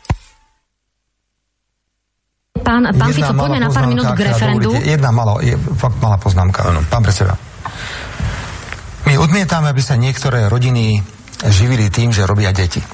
To Lebo máme také rodiny, ktoré sa živia týmto spôsobom. My sme nešli zvyšovaním rodinných prídavkov, ale sme išli zvyšovaním rodičovského príspevku a materskej. Pán predseda, ukážte mi nejakú dávku, ktorú ste zvýšili ako my o 150 eur, ako sme to my urobili v prípade rodičovského príspevku na mesiac. Ukážte mi nejakú dávku, kde sme matersku dostali na čistý príjem ženy predtým, ako na matersku ide. Ukážte mi nejaké rozhodnutia, ako je pri narodení prvého, druhého a tretieho dieťaťa po 850 eur na jednu rodinu.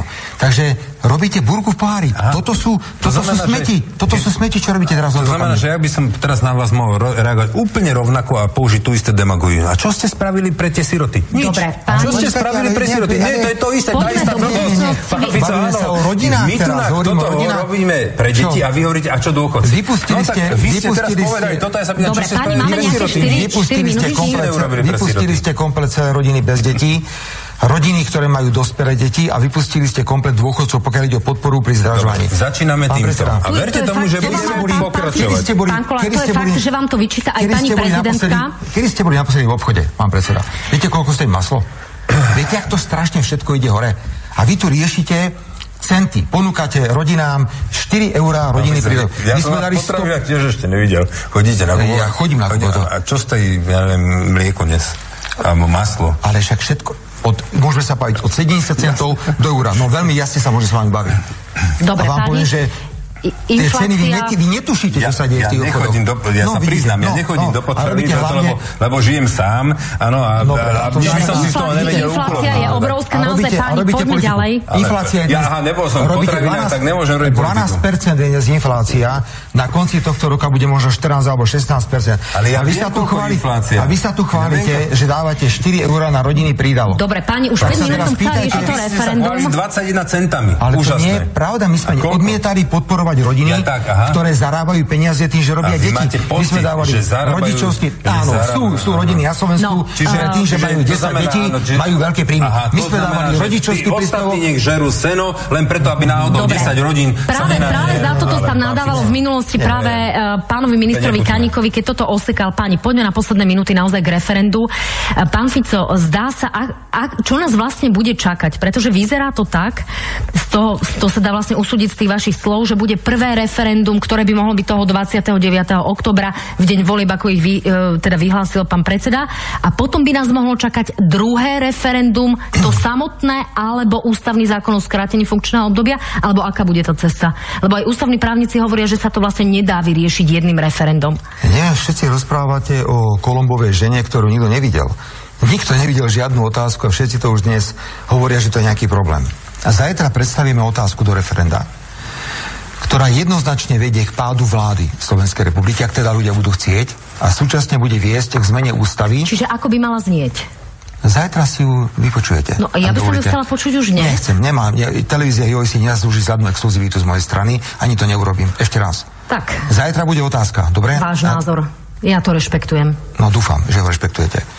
Zajtra tá otázka bude prezentovaná a tá otázka bude viesť k pádu vlády Slovenskej republiky a k zmene ústavy Slovenskej republiky, ako navrhuje ústavný súd v tom svojom náleze, teda aby ľudia povedali, či si želajú zmenu ústavy, ktorá hovorí o tom, že bude možné predčasné voľby vyvolať buď teda zákonom v parlamente, alebo to bude možné vyvolať e, referendum. Urobíme všetko preto, pán predseda, kvôli aj peniazom. 29. ste, myslím, vyhlásili termín na komunálne voľby, no. taký je dátum. Sedí to všetko kalendárovo, pretože ak vyzberáme podpisy do 31. júla, čo chceme, 350 tisíc podpisov, rokovali sme s relevantnými stranami a ešte budeme potom rokovať ďalej. Máme zase rokovanie s hlasom, s Slovenskou národnou stranou, s republikou a ešte budeme rokovať s ďalšími. Ak to urobíme, prezidentka musí referendum vyhlásiť do mesiaca, do 30 dní a to referendum sa potom musí konať do 90 dní od tohto vyhlásenia. Čiže nemá žiadny argument pani prezidentka, aby nedala termín na referendum, ktoré bude súčasne 29. spojené s voľbami do komunálu. Čiže vy chcete dokázať, aby e, automaticky po referende do 30 dní museli byť predčasné voľby, ak bude to referendum? Nie, my chceme, my chceme v referendum... To, to Lebo to spochybňujú naozaj aj ústavní právnici, preto sa ale na to, to nikto nepovedal, odkade to máte. Ako, ne, ako nehovorte tu hlúposti, ešte tak raz. Ro, robíte z toho také tajnosti, tak sa preto pýtam.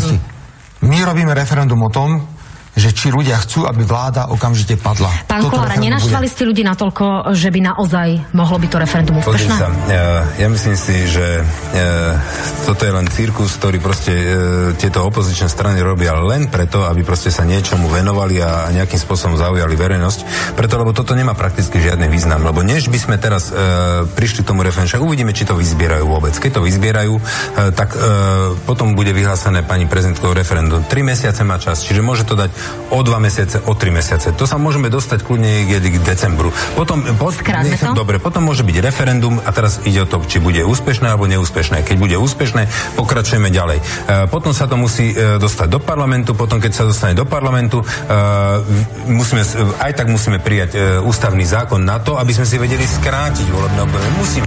To povedal ústavný súd. To znamená, že to sú ďalšie mesiace, potom ja mám 4 mesiace na to, aby som... Dobre. Vy, lebo je to zákon, alebo Takže do roka a pol je to možno problém. Krásne to stíneme, pán Fico, na budúci rok. Páni, už máme záverečné titulky. To znamená, že skrátite celé toto volebné obdobie, keby sa to podarilo tak o 4 mesiace. Ja vám gratulujem. Ja zatiaľ budem sa snažiť stavať tie byty. To boli... A, takže to bola úroveň televízie Joj, ako to zvládala moderátorka, ja to nemienim komentovať a, a nakoniec boli len dvaja hostia. No páni, poďme k meritu veci. Dôležité je to, vieme, všetci sme nespokojní, alebo minimálne nejakých tých 85, možno 90 ľudí. Čo za daných okolností sa dá robiť, keď smeráci tie otázky urobili tak, ako ich urobili? Zrejme obidve skončia na ústavnom súde a zrejme aj toto referendum bude z pohľadu strany Smer zmarené. Takže najskôr Elo a potom ďalší. No ty si trošku prejudikoval e, vývoj, e, ktorý, ktorý by nahrával e, časti tzv. E, právnikov alebo expertov.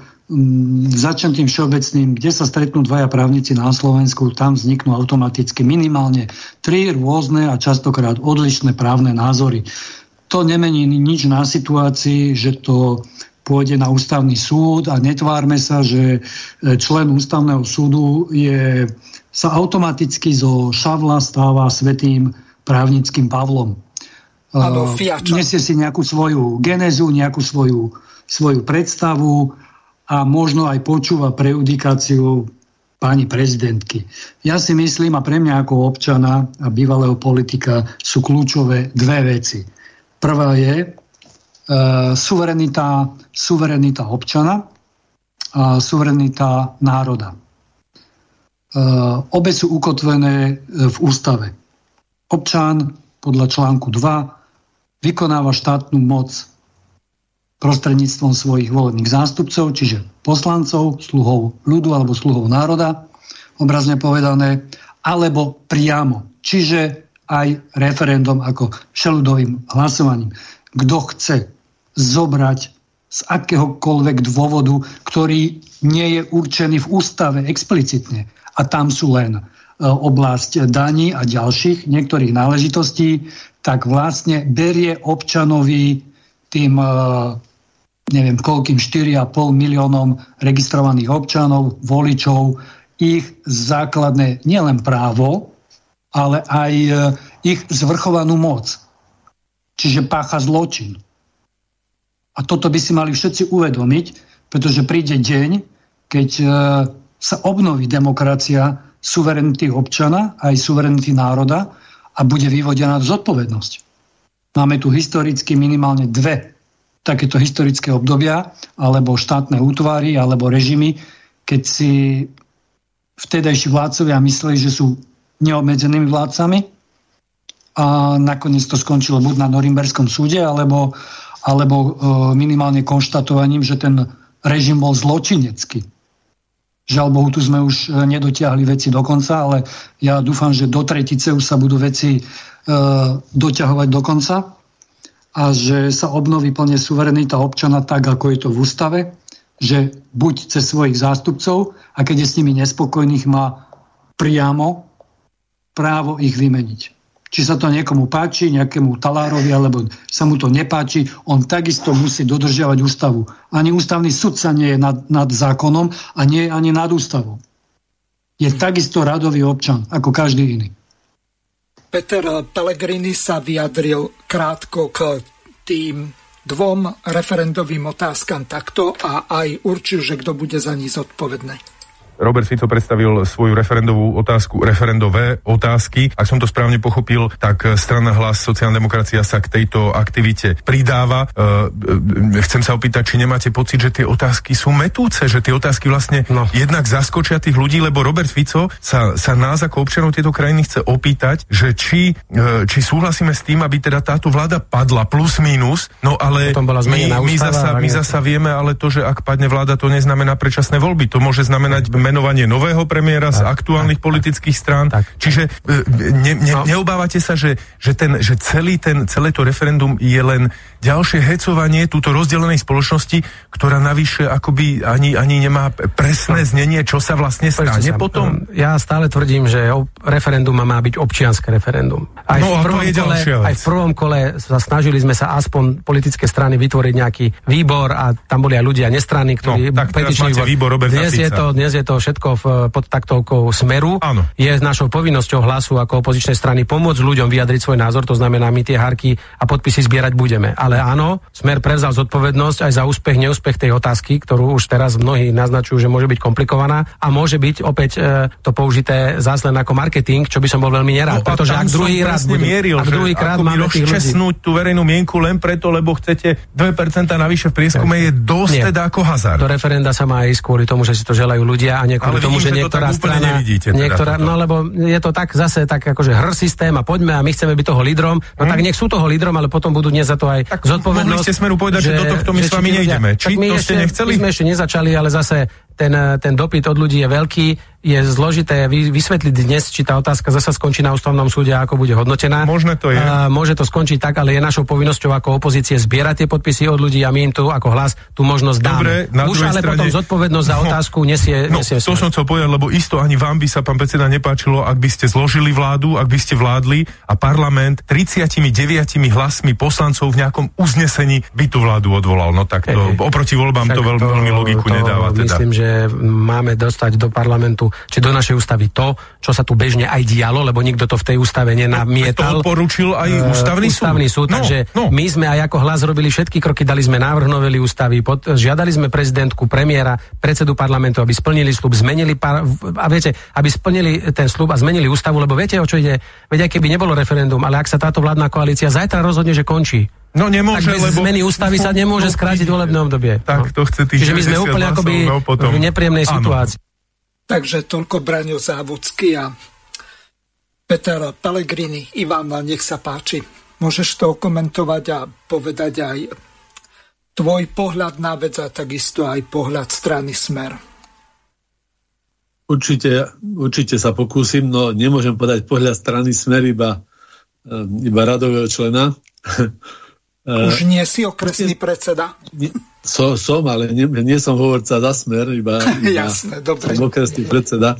Uh, myslím si, že pán moderátor dohnal Petra Pellegriniho presne tam, kde ho chcel mať, aby nejakým spôsobom vyjadril, teda vyzul sa, vyzliekol zo zodpovednosti. Kto by si pozorne počúval uh, tú debatu, tak uh, bolo povedané, áno, v tej prvej petícii, ktorá bola veľmi úspešná, bola cez 600 tisíc podpisov, bol petičný výbor a napriek tomu otázky boli zmetené. Myslím si, tak ako povedal pán Rafaj, akokoľvek postavíme otázky, keď bude vôľa ich zmiesť a dostatočná sila a arogancia, tak ich zmetú, aj keby ich postavili Šorošovi právnici. No, petícia, no, petičná akcia, petičná akcia za referendum eh, Myslím si, že, lebo tá teraz prebieha, to není ešte referendum, e, dnešná doba priniesla veľké množstvo problémov a otázok, ale aj bohužiaľ už aj realizovaných riešení, ktoré majú veľmi ďaleko siahne následky. Aj pre náš národ, aj pre náš štát do budúcnosti minimálne 5-10 rokov. Ja to vnímam tak teda, že spomenuté riešenia, ktoré vláda realizuje, e, nie sú v súlade s názorom alebo potrebami veľkej väčšiny občanov Slovenskej republiky. Ja to ako naozaj nechcem e, rozoberať, vypich len, len tie najväčšie perličky. Teda, že e, to búranie rokmi overeného a spoľahlivého naviazania, surovinového naviazania na, na východ a e, zdávanie sa e, zbraňových systémov nenahraditeľných e, bez toho, aby teda sa národ tomu mohol vyjadriť, ale aj mnohé veci, mnohé, mnohé naozaj veci, ktoré, ktoré väčšina, tak ako ste aj vypovedali, 85% možno, to už je jedno, ale veľmi vysoké percento ľudí nezdieľa. E, obávame sa, že kroky tejto vlády, ktoré, ktoré robí tak, a, a tie rozhodnutia, ktoré robí, tak spôsobujú alebo v blízkej budúcnosti spôsobia nezvrátiteľné škody. Naozaj sú určité veci, ktoré je veľmi ťažko otočiť alebo napraviť alebo späť postaviť. A je to jedno, či už je to v ekonomike alebo v hospodárstve, ale, alebo aj, ja to vnímam tak, základov našej štátnosti napríklad aj odozdávaním, respektíve zdávaním sa právomoci e, e, nášho štátu, či už v rámci Európskej únie, alebo úplne submisívnym prístupom alebo prejavom voči krajinám západu, ktoré sú v podobnej situácii voči USA. Tiež sú submisívne voči USA a my voči USA aj všetkým týmto. A za, za týchto okolností, e, čo už by som povedal, čo zostáva robiť opozícii, ktorá chce byť nejakým spôsobom činná. Že e, myslím si, že iná, iná možnosť nie je e, len e, bojovať týmto spôsobom a vyvolávať alebo osloviť spoločnosť a občanov s ponukou na zmenu. Lebo mohli by sme sa, alebo mohla by sa opozícia správať aj inak. Tak odsedia si tie 4 roky parlamente, však všetci vieme, že e, sedieť v parlamente v opozícii je celkom super. No plat ide rovnako ako koaličným, zodpovednosť sa nenesie, sem tam niečo utrúsime, čo sa ľuďom páči, populistické, hej, a môžeme to nechať 4 roky takto plynúť. A ono to prirodzene vyhnie. Tak ako to aj tu bolo povedané, aj pán Šeďovič, že aj tou neúčasťou, alebo aj rôznou účasťou na rôznych oslavách sa de facto odkrývajú myšlenie a spôsoby ale tu naozaj ide o čas. Tu určité veci nebudeme vedieť napraviť minimálne e, v dohľadnej dobe. Ale hovorím, niektoré sa obávam, že nikdy sa už nedostanú do, do podobných koľají. Hej. Veď je tu plno nezmyselných vecí, že ako si niekto myslí, že môžeme fungovať na dovezenom plyne e, skvapalnenom. Hej. Ako si niekto môže myslieť, že je niečo lepšie, ako dopravovať sem e, ropovodom paliva, alebo teda potrubným vedením. Hej. Kde je naozaj, e, som ten dneska niekde videl, že Grétka, ktorá tu vysvetľovala o zelenej planéte, hej, keď toto budeme voziť e, rôznymi spôsobmi cez oceán a, a kade tade.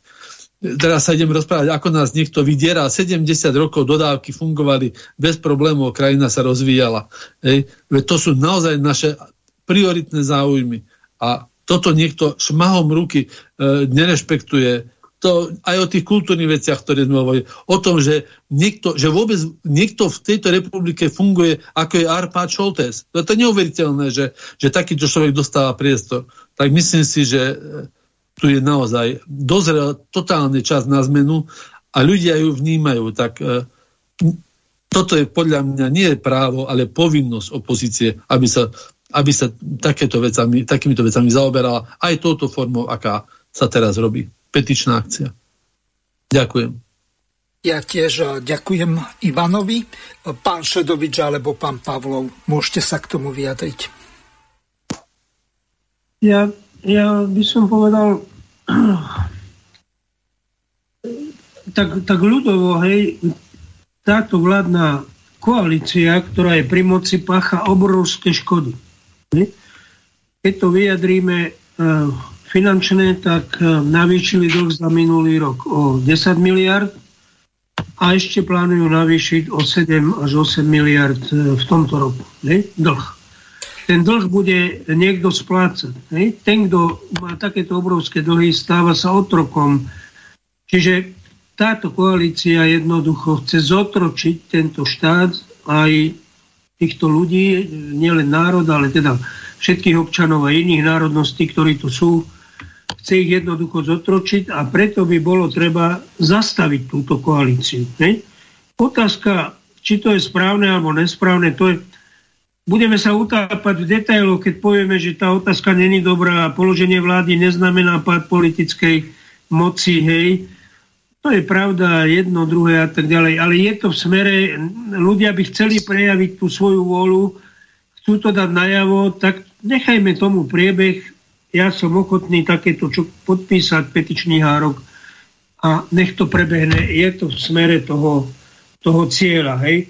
Cieľa proste zložiť túto politickú garnitúru, ktorá tu vládne a ktorá vytvára z našich občanov otrokov. Ano. Stefan, čím ťa doplniť, tak môžeš. Tak s tým sa dá len súhlasiť, áno. E, Boris Kolár to vyrátal, že, že voľby budú o 3 mesiace skorej. Každý deň, ktorý je táto vláda pri moci, je o každý deň, ktorým skrátime volebné obdobie tejto vlády, za to stojí. No. A že sú všelijaké možnosti, ako v úvodzovkách hádzať polená pod nohy. Ak to pôjde na ústavný súd, tak ústavný súd nemá termín, dokedy vydá rozhodnutie, on môže 3 roky rozmýšľať nad ústavnosťou tej otázky. Ale, ale, ale snažíme sa to vyriešiť tak, aby tieto negatívne situácie nenastali. Dúfajme, alebo dúfajme, musíme urobiť všetko preto, aby sa, aby ten vývoj išiel podľa našich predstav. Ďakujem Jednu veľmi. Poznám... Áno, nech sa páči, doplňte. Je tu, je tu pomerne nová skutočnosť a na e, to by som chcel tak aktuálne e, poukázať. Hej, strana SAS, hej, Solidarita, či čo to je, Sulíková, e, v podstate... Sloboda a Solidarita, áno. Sloboda a Solidarita vystupuje z koalície. Ale e, chcel by som ľuďom povedať, pozerajte sa na to v kontexte. Koho títo ľudia vlastne e, idú chrániť? Hej, pani Kolíkovú, veď to je to najhoršie, čo v tej vláde je. A, a ďalšie zvrat, e, dá sa povedať, v podstate zvrátenosti, hej, spolu s progresívnym Slovenskom a tak ďalej. Čiže čo sa tu teda deje? Hej? Zase idú občana oklamať, on to rozhodne nerobí z vlastnej hlavy a kvôli nejakým žabomyším vojnám, že ten povedal, že toto a ten povedal tamto. Hej, e, to sú všetko nezmysly a nazývajú e, niektoré strany akože fašistov, pritom majú z najvyššieho súdu práve oni papier, že fašisti nie sú. Hej. Čiže prečo sa nebránia, to je iná otázka, ale e, samozrejme nemá význam ju teraz riešiť. Čiže čo sa tu deje?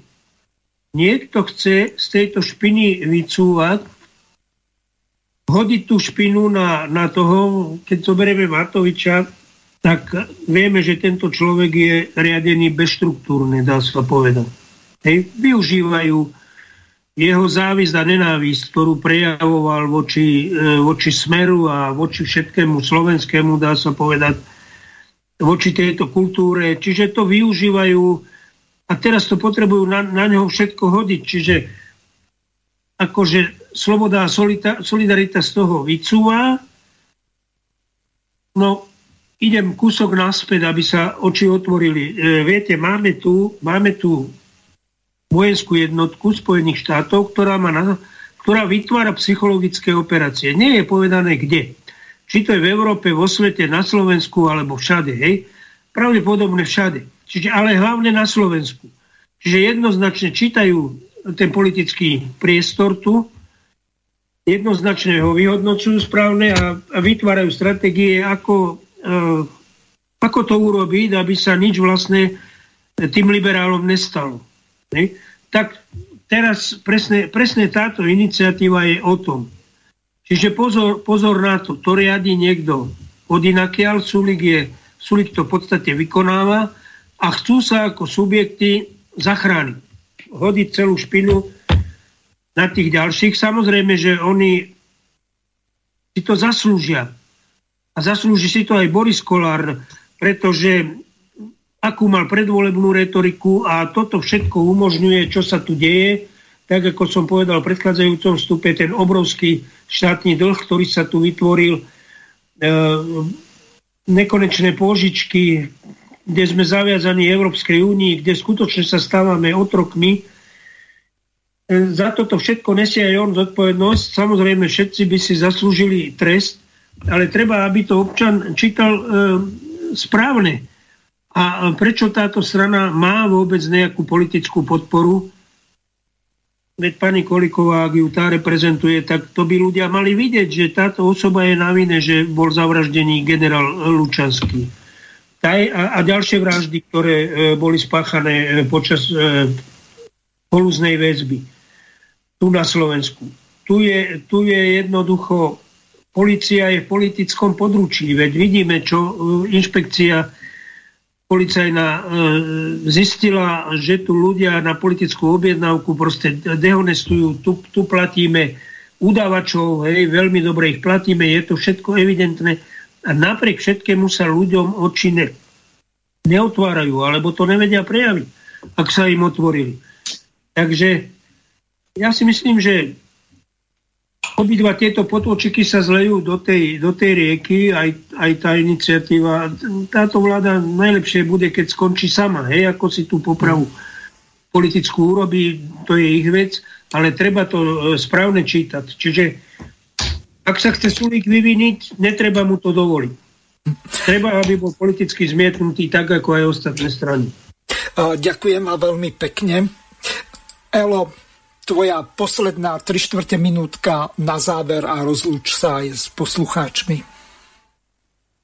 Ďakujem v prvom rade kolegom za e, podnetnú, podnetnú debatu a e, k hlavnej téme, ale aj k téme referenda ako politickej aktualite. E, zacitujem 20. modlitbu kievských listov starú 11 storočí. Na kráľovstvo naše pani milostivo tvojou zhliadni a nevydaj, čo je naše, cudzím. A, nebra, a neobrad nás za korisť národom pohanským. Ja len dodám ani politikom, ktorí nemyslia s národom. Takže to je záverečné moje posolstvo. Ďakujem veľmi pekne Elovi, ktorý to krásne zakončil v tejto relácii. Takže lúčim sa s Rafaelom Rafajom. Maj sa krásne. Ďakujem, príjemný deň želám. Ďalej sa lúčim s menovcom Ivanom Hazuchom. Ahoj, Ivko. Ahoj, ďakujem pekne kolegom. Taktiež s pánom doktorom Štefanom Pavlovom. Dovidenia. Dovidenia a ďakujem za pozvanie. A takisto aj s Jozefom Šedovičom, ktorému tiež veľmi pekne ďakujem za účasť tejto relácii. Ja ďakujem za pozvanie a Dúfam, že sme nesklamali poslucháčov, že sme hovorili k veci. Vysielací čas dnešnej relácie veľmi rýchlo uplynul, tak sa s vami zo štúdia Banska Bystrica Juh lúči moderátor a zúkar Miroslav Hazucha, ktorý vás touto reláciou sprevádzal. Vážené poslucháčky a poslucháči, budeme veľmi radi, ak nám zachováte nielen priazeň, ale ak nám aj napíšete vaše podnety a návrhy na zlepšenie relácie, lebo bez spätnej väzby nebudeme vedieť relácie zlepšovať, za čo vám vopred veľmi pekne ďakujem. Do počutia. Táto relácia vznikla za podpory dobrovoľných príspevkov našich poslucháčov. I ty sa k ním môžeš pridať. Viac informácií nájdeš na www.slobodnyvysielac.sk Ďakujeme.